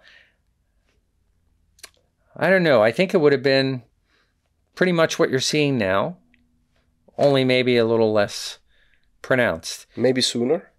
Sooner, yes, and also you wouldn't have had this extreme, uh, you know, Trump for all his strengths and weaknesses did galvanize the left like no one I've ever seen. Um, so the polarization increased, but in a way, maybe it's good that the polarization increased because many people Woke up. are right woke up right? In a way you could say we're sleepwalking along our path right? And a guy like trump he forces people to think about where we're going culturally where we're going militarily where you know global globalization versus you know an america first type policy. Um, trump you know had his problems but he he definitely said what he saw, whether you liked it or not, and uh, and people are have been stirred to action. So in a way, I'm happy uh, right now because I would say there are more people snapping out of it than I've seen in a long time. Right? Because Um, every time when a new president comes to the office, I have that kind of fantasy, and I'm trying to tell myself what would it would be if I would sit in the Oval Office, and Right. I would tell them, I would tell them on the first day, tell me everything. I'm like, just tell me everything that you are allowed to tell me. Tell me who killed Kennedy. Tell me, tell me this. Tell me that. Are there aliens? Tell me everything. I want to know. I want to know Yeah. literally everything. yeah, Do you think that there are things that they have to keep from a president, especially someone like Trump who likes to I talk? I think Trump was the most undermined president in years. Take the Vindman thing, Lieutenant Colonel Vindman. Mm-hmm. Uh, he really just had a case of role confusion. Mm-hmm. You know, he was a policy analyst. He was a support. He he was part of the NSC staff, right? Mm-hmm. His job is to advise the president. President. But the president, whoever he is, Clinton, Trump, whatever, the, the president is the decider. So Vindman had a case of role confusion. He thought he should be the decider Oh, and not Trump. That's Like- why he leaked to that uh, the uh, the HPSCI, the House Intelligence Subcommittee, or whatever they're called, and also to the press. And so Vindman leaked all that. You know, Trump had more of his phone calls leaked. Uh, Oh, yeah. To the media, you know that that's really uncalled for and unheard of. You know, Oh, really? I, I would pardon or really? That's not something that doesn't happen normally right normally there's normally our civil service is pretty has been historically pretty good about remaining apolitical that is not true now our. True. bureaucracy is now politicized and uh, How is it possible that the people that who are supposed to work as a team are going after each other? That's really like something I haven't it seen. is unbelievable yes That's So- crazy. yeah very crazy crazy is a good word and uh, So, are there things that, obviously, if they decide not to tell him, that's a personal decision. But are there things that they are obligated to keep from a sitting president to know? No. The president can ask for whatever he wants, Really? and they're supposed to provide it. Right. That is. We so have cool. compartments in the intelligence community. We have uh, things uh, that, for example, if I'm working in NSA and you're working in CIA, there are things that I'm not allowed to tell you because Oh. you don't have a need to know. Got it. This you don't need to know the the, the, the technical features or uh, Yeah. of things that I'm doing. Yeah. And you, just like I don't need to know whatever human operations you're running around the world because Man, I swear. well, so yeah, so the president, on the other hand, he's the guy at the top. So if he asks for something, he's supposed supposed to be told the truth. Like, and uh, I'm not sure that happened with him. I I think they tried to.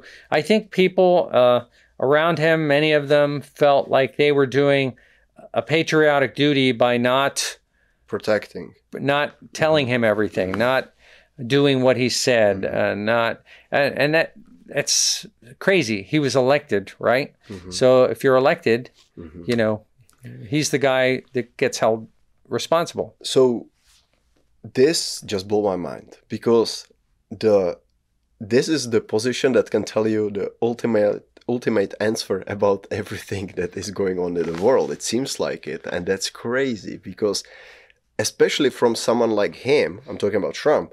He was in that high level of society, but on the other side, He was still on the even when he was on the inside, he was on the outside. he was on the outside. So Yeah. now you go in there, and then now you have really access into what's going on.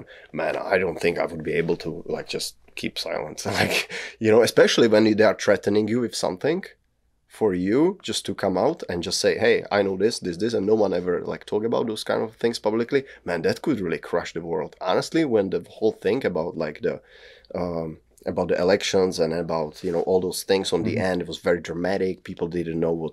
People have no idea what's gonna happen. right. I really thought that he's gonna go crazy and he's gonna leak something. Like I was like, damn, if he's gonna leak something, You're referring to Trump. yes, Oh, well, I, I think he uh, bit his tongue a lot. I mean, for example, take the, the virus, right? The pandemic. Oh, you yeah. know, there's a lot of people that believe the virus emanated from the laboratory in Wuhan. Mm-hmm. If that's true, he said it, kind of, but he didn't give any classified details about it. He just, because there are competing assessments, right? So you get a hunch, sometimes you run with it. And uh, a lot of people, I had friends that were listening to Russian, because I know a lot of Russians and Ukrainians, and they like to listen to crazy conspiracy. They seem to gravitate toward conspiracy theories, right? So they believe Trump was going to declare martial law and things like that. And I said, that'll never happen. You know, that'll never happen. Um, and you know they should take your word for granted because Right. obviously you've, you've been in such an environment for a, Right. quite a time.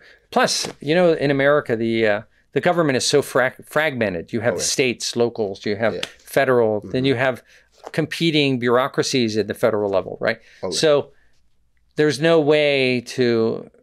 You really need to have really honest people in all levels of government if you Mm-hmm. really want it to work right, and dispassionate people that don't care that you're a Democrat or don't care that you're a Republican, and will That's very hard to find. it's nowadays. very hard Everybody's to find, polarized. right? Because there were people that would undermine Trump's policies when he was president. Mm, Yeah. Look, Biden doesn't have any of this problem. That's because most Oh, yeah. people in D.C. think like him, Mm-hmm. you know. But I have an FBI buddy who lives somewhere, and he has informed me that the field offices can't stand what's going on in the FBI. I don't think anyone can stand what's going Right. on anywhere. Right. Can't Like- stand it. And yet the people around DC, they are a different breed and they, Different world. they've, right. Uh, we don't even have to go to FBI. Like, just talk to a random police officer on the street in the big cities. They're Right. gonna tell you they never seen such an incompetent leadership in their entire life, and they feel like miserable. And I'm Right. like feeling bad for those guys. because Oh, absolutely. regular guys Yeah. having a family at home, but their job is become all of a sudden so dangerous. Yes. Because no one has Yeah. their I mean, sitting in your car getting yeah, shot in the head. Man, like that that thing is so common. Right. I don't even understand how this cannot even make a headlines of a news for let's say months straight. Right. They mention it and they're like, oh, uh, next next news. Right. We They try to spread make it seem normal. That's you normalize crazy is thing. When you're a progressive or a leftist, uh, you're a revolutionary of whatever flavor. You try to normalize mm-hmm. things, you know, Normalization. that, that enhance your ability to conduct revolution, right? Mm-hmm. So, that is and then because you know eventually the people will not tolerate it anymore, and then you create social chaos. Social mm-hmm. chaos is the condition that gives you the opportunity to to create new things. to create your revolution. It, it the cycle just keeps repeating itself. And every time the last generation kind of like dies or it's too old so no one listens to them it just repeats. And people are just following it blindly and you there's no way you can explain it. Right. for the end um, i would like to get into the current situation that's going on in ukraine. Ah. there was um, during the bush administration there was the attack i believe in georgia during the, the, Yeah. the obama They invaded Georgia while Bush was president. yeah during the during South the, Ossetia and Abkhazia. Exactly. Right. During the Obama administration, they invited the Crimea area. Right. During the Biden, they invited this. During Trump, they didn't invite anything. Right. I want to know your honest opinion because I'm sure there's so many people who hate Trump mm. or whatever. Like, I don't care about that. We. I do have an opinion. we, we care about facts. You Right. know, this happened, and during this period of time, Right. nothing happened. right. Why was that? The reason was was uncertainty. So the beauty of strategic messaging is that you can create uncertainty in the mind of your adversary.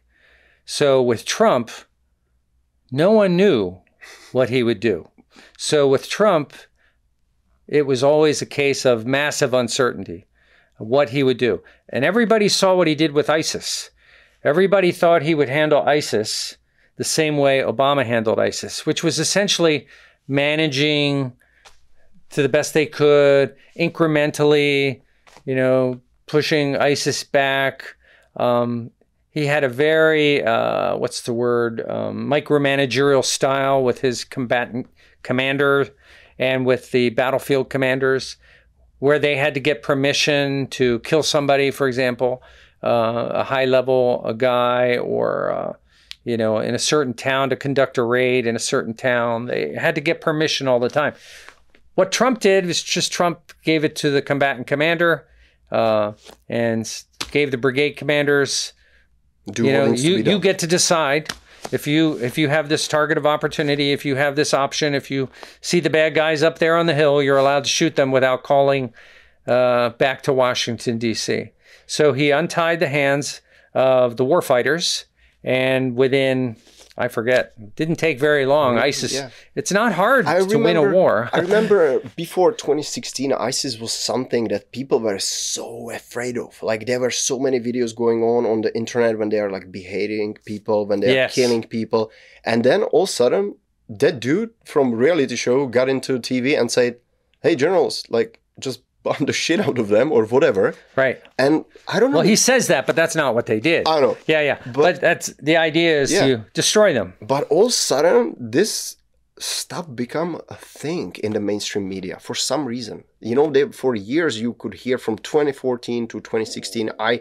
pretty much seen every day just ISIS news, like what's going on, how they're taking over the. Right. They take over this. the city. caliphate is growing blah they blah blah But all of a sudden, just silent, and we had to deal if Donald Trump banged some porn star. You know, they that was the main headline. By the way, what you just mentioned, the leadership, that's exactly the book. Like distant, uh, distance, like um, um, distant. I don't even know how to. How, disconnect command or something like this because you are not in the battlefield and you cannot know everything the guys out there have to know what is there in their Right. capabilities what they can figure out in the situation They have to be able to visualize the, Yeah. the battlefield. And the, bat- the battlefield is more than just a battlefield. The battlefield is the environment. Mm-hmm. It's the people. It's the it's the towns. It's Mm-hmm. the culture of that town versus the culture of this town. Try to you're trying to orchestrate everything in such a way that you can win over the people that are on the fence and kill the bad guys. Actually, that's the big difference. You know, we under Obama with ISIS, we thought we could just kill the leaders. Mm-hmm. You know, but that's not how that culture works. If you kill that leader, then there's, There's- another leader. Mm-hmm. So sometimes, unfortunately, the way you defeat an enemy is you destroy them. Mm-hmm. So that's kind of what Trump did. And you allow those combatant commanders to basically communicate to the people in their battle space you know, in their operating environment, you know, what they're going to do and when they're going to do it. And people side with winners. So if they think you're going to win, you know, in Iraq, we're just another tribe. Mm-hmm. Yeah, sure. You know, we're just another tribe. Winning tribe. So if you, if they want to if they want to be with a winner, if they think you're going to win, they're gonna they're gonna come your way. If they think you're just going to put them at risk, they are going to sit on the fence. Um, mm-hmm. If you do something bad to them, then you push them over to the dark side. So, so going back to Ukraine, Ukraine is bad because of the mess, strategic messaging. Every time President Biden says we won't do this and we won't do that and we won't do this and we, you know, whatever. Um, you pick your pick your example. All that does is green light more e- escalation on the part of Russia on the part of Vladimir Putin. Mm-hmm.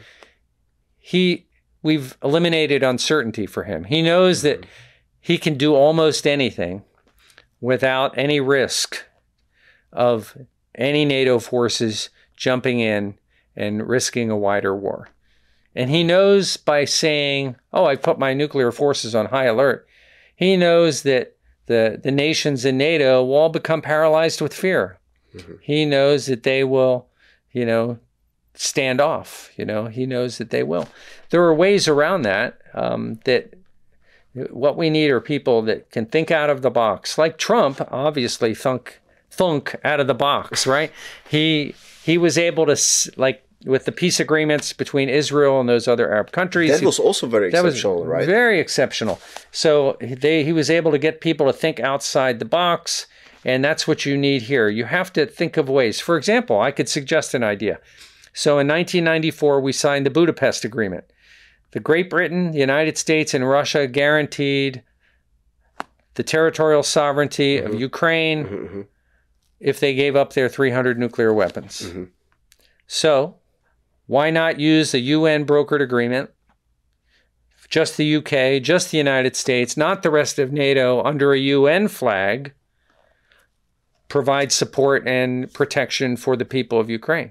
Because we signed the document guaranteeing the security of mm-hmm. Ukraine, and now we're not doing anything. Mm. So, if you really wanted, just paper. paper. It was just a piece of paper to the people who signed it. And frankly, why why didn't we listen? You know, I'm not a pro-Russian guy by any stretch of the imagination, but James Baker and Clinton and those guys, they guaranteed Russia that NATO would not expand to the east. Now, if I'm Estonia, I want to be in NATO. I feel safer in NATO. If Lithuania, Latvia, Poland, you know, you name it, Czech Republic, you know, you feel better in NATO because of your history. But on the other hand, there comes a point where how much is too much, right? How much, right? What is the the point where you create too much consternation? Now, on on the other hand, Putin says things like we're being surrounded by NATO, which is a lie, in the sense that yeah, NATO has countries around them, and they'll say something like, "Oh, there are American forces in Estonia." Well, normally what, hundred guys, right? hundred guys in Estonia you know, a, an infantry company that rotates in and out, uh-huh. you know. So in a way, it's true, but it's a lie. Yeah. So he says it to the Russian people mm-hmm. to to galvanize them to get support. But a hundred infantry guys, light infantry guys from the United States, are not a threat to the Russian Federation. You know, there's like it's crazy that each side is just using part of the truth yes and fabricating the entire story and you know what's crazy every time i talk to guys in my age who served in the us military of any branch and they are telling me they were in europe they're like bro we are on the base and once we are on the base we are off to bars right. to party with local chicks i'm like bro You're you dancing. are there you are there, but you are not even there. So the fact right. that you will say, "Oh, NATO is out there," I'm like, "Hey, half of those guys are just like sleeping with some local chicks out there and then they go back to work like they yeah. they don't really care about anything and as you said it's just like very a little fraction of that but i understand that both parties are able to fabricate the entire story yes. because of this and that's the strength of good propaganda right good propaganda has enough truth in it mm-hmm. that it makes it credible unless you dig into it. See, we have so many examples because of the previous administration. There was so so many lies, like Yes. fabricated because of that. One of those things is just like that uh, Donald Trump was put into office by Russians, which is proven. Oh, right. a That was a huge lie. yeah, that was a huge lie, and it's right now proven because some of the people from Hillary Clinton's team are already in prison or FBI is Right. investigating because they Right. made it up. Do you think something like that is just gonna happen to those people? That this thing is just gonna stop, and we are gonna finally see some form of truth? Finally, Ah, well, one would hope, but I, I, my, I don't have high hopes because right now it's pretty obvious that there's a lot of, like DOJ is protecting people inside of DOJ who were pushing that misinformation, uh, like even supposedly the IG. Um, yeah. uh, I mean, Barr. uh, not no, he was the AG. Oh, okay. No, what was his name? Uh, uh, the IG of DOJ. I can't remember his name. I normally could say it in a heartbeat, but he apparently did not share with Durham Hmm. even things that. Well, his report was crazy, and no one talked about it. Yeah, no one talked about it. Yes, so it's a it's a. You know, unless the media starts, like I said, journalism's dead. Unless the media says we're going to be a neutral observer and we're going to report things, until they do that, we're just going to be in a world of hurt. So, what do you think is gonna end up with Ukraine?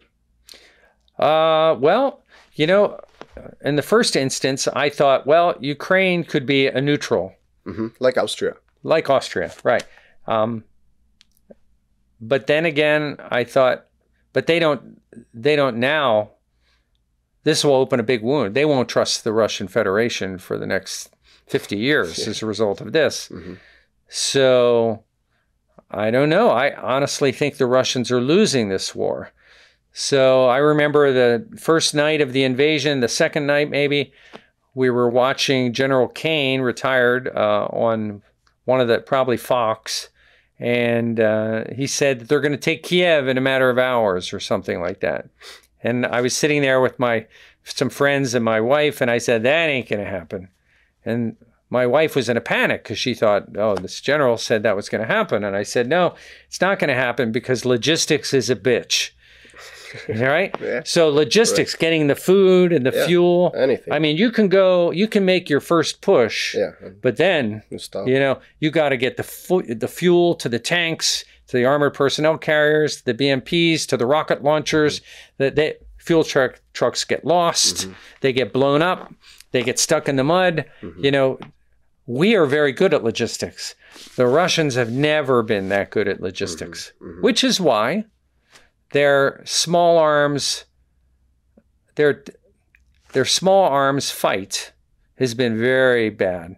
They are not winning the small arms unit level They fight different. fight. They There, but they're by their use of their rocket artillery and their artillery and their air power, they can indiscriminately terrorize, and they can, you know, level an area. Mm-hmm, mm-hmm. You know, I saw the video of the cluster bombs going off in a neighborhood of, of either, I think it was Kharkiv, mm-hmm. and I thought, wow. I mean, this is obviously a residential neighborhood. I don't see any Ukrainian forces here, and you see the cluster bombs going off, you know, fired from a multiple rocket launcher somewhere, which, when you use it against a civilian, it's a war crime. So, I don't know. I don't think the Russians are doing well. I think that I thought in the first instance that they would, that Putin would try to find a face saving way out. That may still happen. He will say, Oh, we've denazified Ukraine. They've agreed to become a neutral country. Maybe we get to keep Donbass and they recognize and Luhansk and they get to keep Crimea.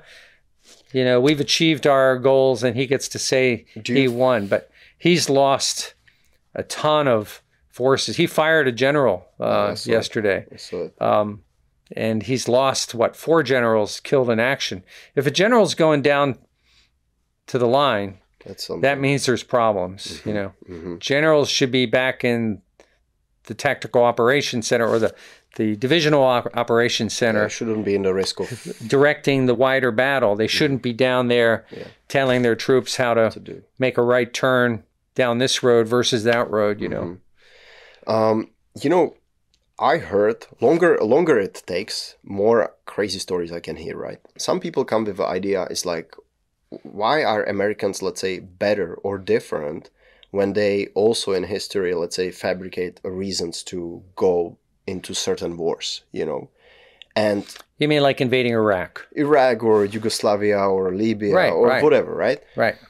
My the, wife asked this question. The attacker, perfect. So maybe we'll know a very good answer. I'm rehearsed because mm, very often the attacker will just find a reason why to do things, right? right. Same right. like Russians. Like, what would you say to people who will come with this this question? Well, a lot of the Russians that are watching RT and Pervyi Kanal mm-hmm. are asking this question. They they see no difference. They can't differentiate between going to Yugoslavia, for example, or going to Ukraine. To them, it's the same. Well, what did we do in Yugoslavia? We got all NATO together. We used a multinational institution called NATO. They voted. They went to the UN. They voted there, and then they went and did their operation, their uh, bombing campaign, which was really bombing light. We were dropping uh, basically these electrical blankets on their power grid stations in order to, you know, turn off their electric power. So there were non-destructive type of things, and then we also did bomb some of their down in Kosovo, right? So we did do some of that, and then. Uh, and I'm mixing the two, right? So you Yeah. had Bosnia Herzegovina, and then you had Kosovo. But Yeah. the the difference is we used the multinational institutions to establish, and we announced that we were we're going to go there unless you Serbia do this, this, and this, and this. Same with Iraq. Take uh, 1990, uh, 1989, 1990, 91. You know, we told Saddam, if you don't leave Kuwait, we're going to invade you. And then six months went by. The UN authorized the use of force. So we used the multinational institutions. And the same with uh, How about Libya? in Libya, though. That was that was NATO, and that was the Europeans. We got involved because the Dutch and the Italians and the and some others thought Muammar Gaddafi was really bad. So because it was NATO, the United States Step in. bomb. But that was probably the, one of the biggest mistakes uh, of the Obama administration. That was a huge mistake, I think. It just destabilized the entire region, and it uh, now you have weapons proliferation, right? A lot of Muammar Gaddafi's weapons have found their way to other places. So, um, And plus, Libya even was, let's say, on African standard, pretty developed country. Like say that again. like Libya was at the time when the destruction of the country came, was one of the more developed countries. oh yeah, Africa, it was. right? It was. So it really destabilized the whole thing. It really destabilized because they have tribal things already underneath the surface, but Mm-hmm. You know, it was like- it was destabilizing. I, I kind of feel people have to understand that every war is bad. Like there's always innocent people dying, Right. civilians dying, mothers dying, you know, Yes. holding their kids. Doesn't matter where you're at. It's Right. like all wars are just pure evil, and we always have to find the leaders that are able to stand up against all kind of psychopaths. Like, aren't we glad that we fought a war against Adolf Hitler? Oh yeah, of course. I mean, like I wouldn't be There here. was no choice, right? I, I wouldn't be here. I would be Right. dead. I'm Slavic. Like or you'd be speaking German. no, I would be dead. Oh, you're Slavic? oh, yeah, sorry. I'm Slavic. I would be dead. Oh, yeah. Maybe I, if I would look like this with blue eyes, maybe I had a chance. But my grandfather would be dead. Like, there's no way I would make it. Maybe I would live in Siberia or something, and I wouldn't even know any better. But the thing is, personally, to me, I hate to see when Slavic people are killing each other. of course. We are like one one family. I can understand both. I could understand the topic they are talking about. They are fighting against each other and they are yelling to each other in almost same language. Mm-hmm. Yeah. How crazy is that? How can it be even possible? And that's why I feel like this can kind of wake people up, even people who are sleeping until now, because they didn't care. For example, like some civilians in Syria or Libya or somewhere where Right. were killed, because they're just some random people. They're uncivilized. Uh, yeah, they're uncivilized. They don't really care. But Right. like all wars are bad, and like I really, really appreciate it if there is a, some certain politicians or leaders, because leaders doesn't have to be politicians. There can be very influential people, like you know, in the like Elon Musk is one of them. He's not. I don't. Really I love believe, Elon Musk. I don't really believe he's like some certain evil because with this money and power, and he could be doing like way, way worse things that he's Right, actually right. doing. You know, so like, and he's definitely a leader because He's not greedy.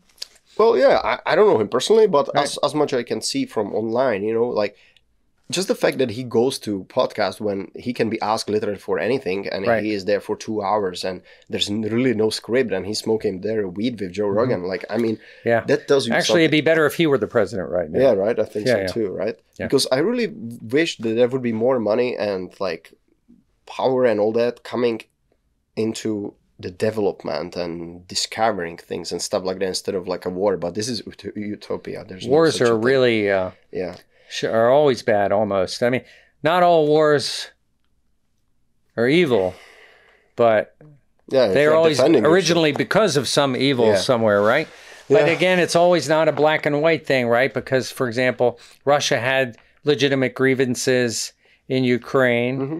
but they didn't have to invade. They could have used their influence, Mm-hmm. right? That's what they tried to do with Yanukovych, right? Yeah, Yanukovych was their little guy, Mm-hmm. and he got kicked out. So that really threw them off the Orange Revolution. Yeah.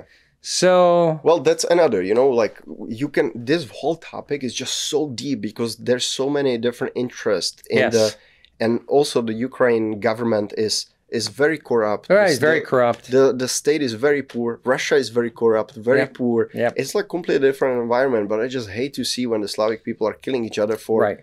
profit and benefit to some other guys Right. who are sitting thousands of kilometers away Right. and they don't even care about the area. They just care about outcome, and we don't even know what is the outcome. Right, What is right. supposed to be, right? You're absolutely right. Yep.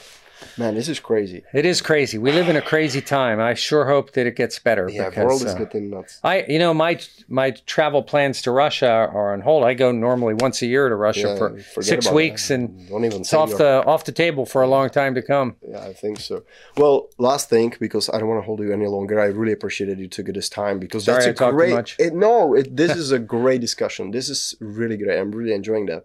But I uh, promised myself to ask you also about Afghanistan, the the withdrawal from Afghanistan. What is your take on that? Like, what was done completely wrong, and do you think during the previous Oh. administration it would be the same? Well, I'll just summarize the end. yeah, that, that's the thing. So the in the end, the first thing you never do is you never evacuate your military before you get your non-combatants out. It's like rule number one. We have a thing called NEO, non-combatant evacuation operations. They occur while you have military presence in the country. So you don't close down your big air base until you get all the non-combatants out. And if the airfield in the city is no good, you don't use that one because you're a sitting duck there. You use you don't abandon the big air base until you get all your people out. Then you make sure you evacuate your materiel. So you get your your guns, your helicopters, your everything out of there. And then when the Taliban or somebody offers you control of the city because the col- of the collapse of the Afghan National Army, which frankly we thought they were a good army, but it was again another case of bad leadership, right? Yeah, Corrupt leadership. they just Um, the off. fighters were all pretty good, um, but without leadership, it all falls apart. So, without compelling leadership. So, um, when the Taliban offered us the ability to control Kabul until we were done, we should have taken the opportunity. Yeah, Instead, we said no, we didn't want it. I, I don't know who to blame other than maybe Lloyd Austin, who I he was my commander at Central Command when I was there. I thought he was a pretty smart guy, but that was about the dumbest thing I've ever heard of between letting Bagram go oh yeah. before I mean Bagram was a defensible Yeah. location. yeah. And that was the I told I, I've been told that if US would keep Bagram for good, they would be able to maintain the control in entire Afghanistan because if there would be any problem, they could go from there, kill the problem, absolutely and come back. Yeah, they could. Uh, Bagram was a was a logistics Fortress. hub. I mean, it was like a fortress, right? With a lot of. I mean, nobody could get close to it unless we wanted them to get close to it. I mean, it's a, a very. It was such a tragedy, actually, that I don't know. I'm I'm sure. I I picture this is what happened in my mind. They told Biden. Uh, they, the military advisors, the NSC, told Biden what to do, and he just said, "Just get out of there." I'm sure he said, "Just let's just do it quick. Let's just get out." And that decision was was catastrophic And you know, like Robert Gates says, he's known Joe Biden for decades and he, he's always been wrong on every major foreign policy issue.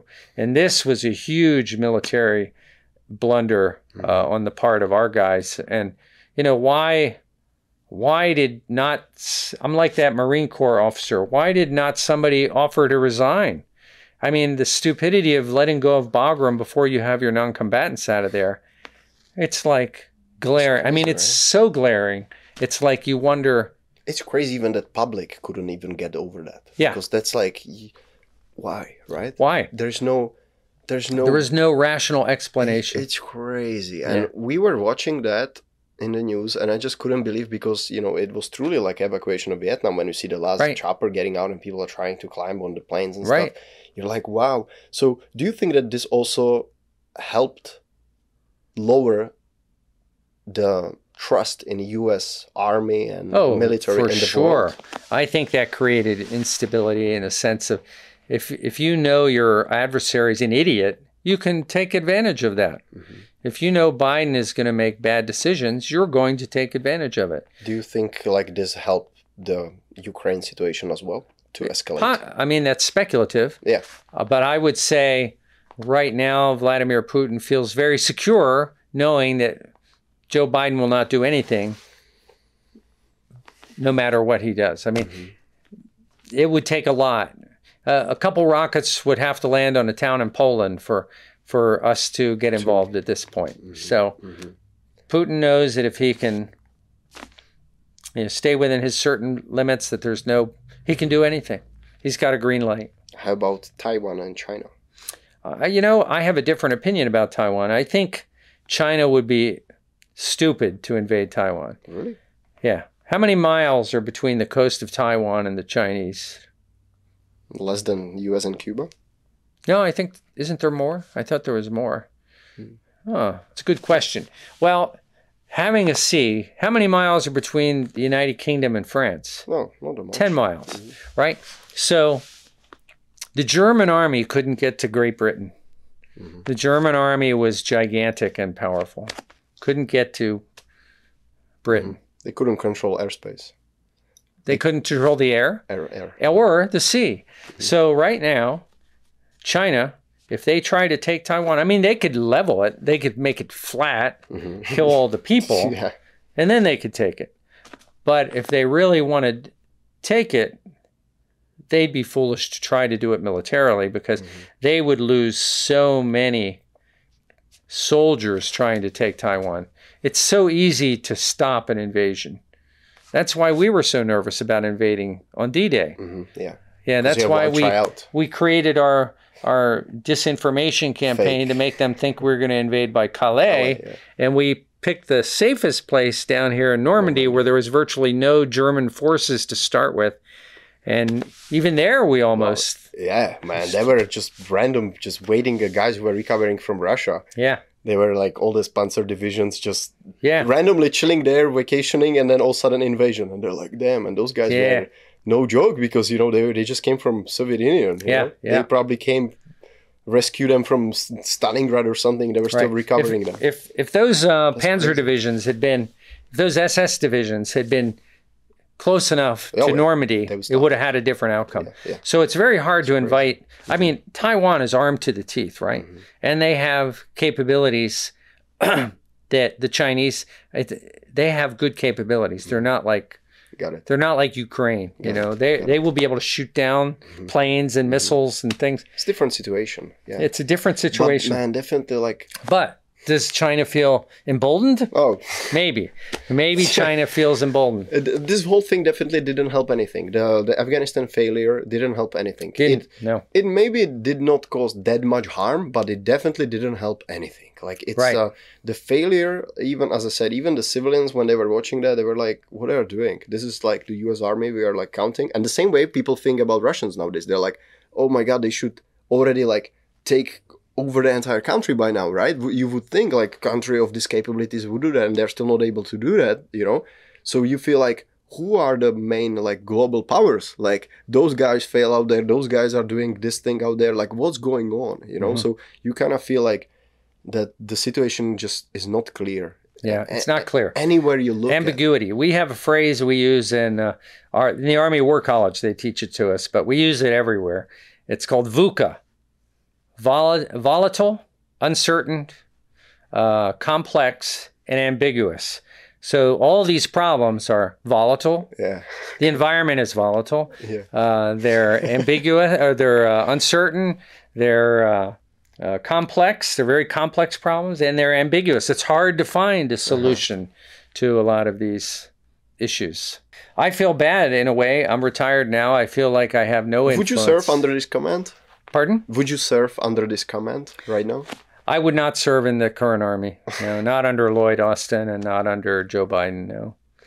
You know, it's crazy because the difference between uh, public opinion in US and Europe is so big. People in Europe, they they still believe that, let's say, Barack Obama administration was the best thing that happened to US. Oh, yeah, they're as I told you, since sliced bread, they don't Yeah. really. They, they think Well, it it's was the because they're indoctrinated, right? They, the, all of their media They is just pretty don't much have the information. left And, like, center.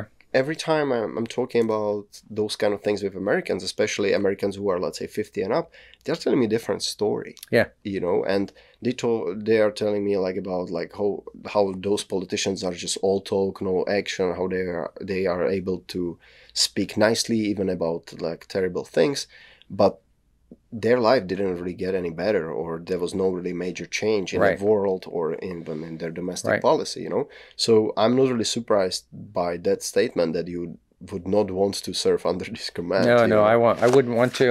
I mean, I would like to do something, but I wouldn't. I I have a friend who lives in Austria. He writes books, and his wife works for Doctors Without Borders. Oh, okay. And uh, we had many similar discussions because in her mind, oh, America's America. You know, we're all like this big superpower, so powerful, blah blah blah. And I'm like, well, no, it's it's different it's more complex than that now. It's more, uh, we're not as strong as we used to be, and our economic power is failing. And, you know, it's, uh, we live in a different time. that's that's the thing you know they are comparing different united states to Different current eras. situation you know so i was interviewing a couple of months ago a world war ii veteran and the guy was in the battle of the bulge and he got captured and then he was in um, german camps and so on and when you talk to him there's something more about him than just him as a guy he carries with himself part of that united states from back then That's how I feel. you know Yeah. yeah I feel this is not a country I recognize right now.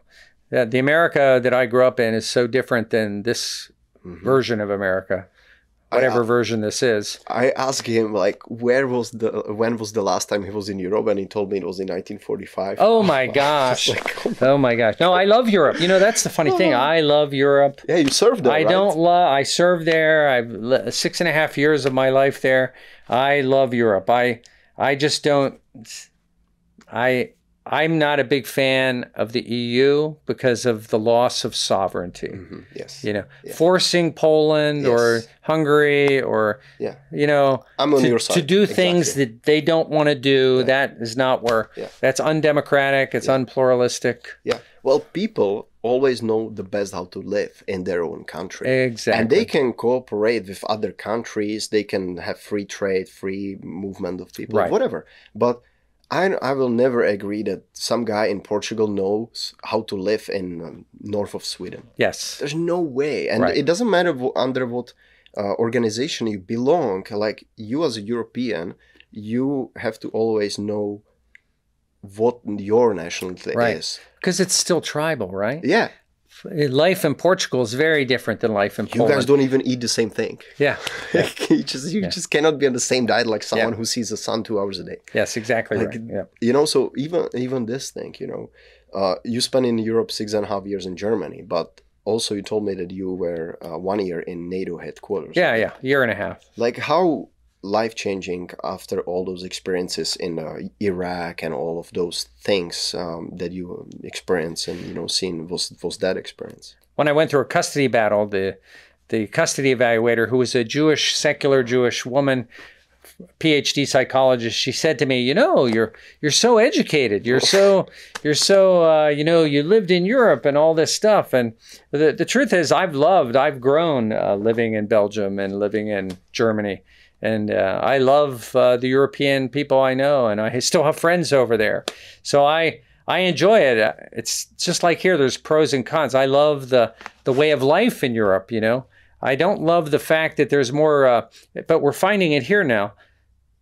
And I asked my friend Christian this in Austria. I said, you know, why is it that Europeans always do things in big group think ways? Communism, socialism, fascism, you know, neo- why is it always like the movement in Europe, you know? Because it's small. Europe is small. It spreads so quickly, man. Yeah. Whereas in America, we're more like individual thinkers, you know, or at least Yeah, we that's used the old to, idea. we used to be that way. Now we're getting into the mass movement kind of thing, you know. because the internet connects you closer. Yeah. Because the country, uh, Europe is so tiny compared to US. It's so tiny. It doesn't look like it, but it's very tiny. My, you can go over my entire country if the roads are good in like four hours, five hours. If the road would be like here, I could make it through like in three and a half hours across. Here in three and a half hours, I barely get on the East Coast. This country is so big, but because of internet, it got connected more. It does. and people are able to spread information more. But Europe. Right. In Europe, it used to be that you drive four hours that way and you speak different language and use different currency. You're in you're in Germany or whatever, yeah. Yeah, you know, or in so- Poland. for in your case. Yeah, in my case, I'm in the heart of the Europe. Like Right. I'm right in the center. So for me, uh, going anywhere for hours is different language. But here, Mm-hmm. it's the same kind of thing. So I understand. I think it, like the world is speeding up and the distances are getting shorter.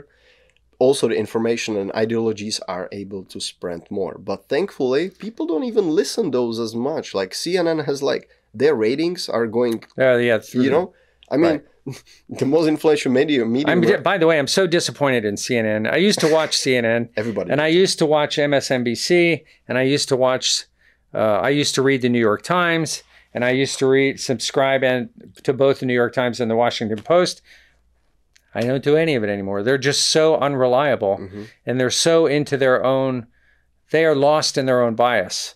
So the, they listen their own thing and they present it as a truth but Yes. as we as we talked before there's always two sides right, and they are based on something and there are nuances. There are nuances Yeah. in things. There's complexity to information. There's, you know, there's well i kind of feel more optimistic about that I hope so. because i see somebody like- needs to. I mean, the most influential media right now is Joe Rogan and his podcast. He has 13 point million, 13.5 million listeners per episode, and CNN in their prime time is having like 700,000 viewers. That's right, you know? that's right. So, I mean, people are clearly searching for something more Right. unscripted and Like, look like, at Rogan, Yeah, Joe Rogan, right? yeah. Yeah, great example. Yeah, literally a guy with a microphone who did over 1,000, 1,500 episodes, and Mm-hmm. people, yeah, they know, they see him during everything. I Right. mean, you know, the, he does crazy And he's stuff. using common sense. Yeah, and he is, and he's curious, and he asks it, and that's why I hate when they try to cancel him Yes. recently. But at the same time, I love it because he's someone you cannot cancel because he, the people out there know him Right. so well because they spend thousands of hours watching him. Yeah, yeah. And on top of that, if he feels like burping, he's gonna burp in the in the podcast. That's if right. he feels like, oh, I want to roll a weed and uh, roll a joint Mm-hmm. and and talk about flat Earth, I'm gonna do that. Right. And people know that this guy has nothing to hide, so Right. they he's able to.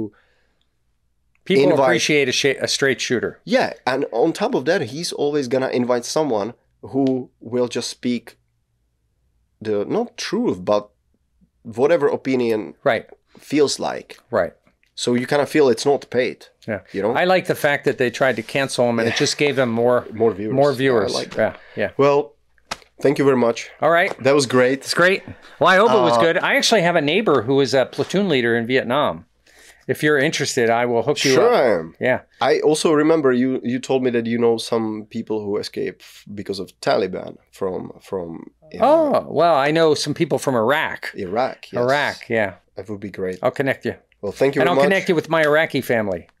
Also, Yeah, they're they're awesome people actually. That's- I went to a wedding, an Iraqi wedding. It was like the Iraqi wildest, wedding. the wildest thing I've ever seen. Like beating drums and you know. Iraq. Well, yeah, you got to experience the culture. You know. Yeah, yeah. Well, thank you very much for All sharing right. that. And Sorry, I talked too much again. that's all good.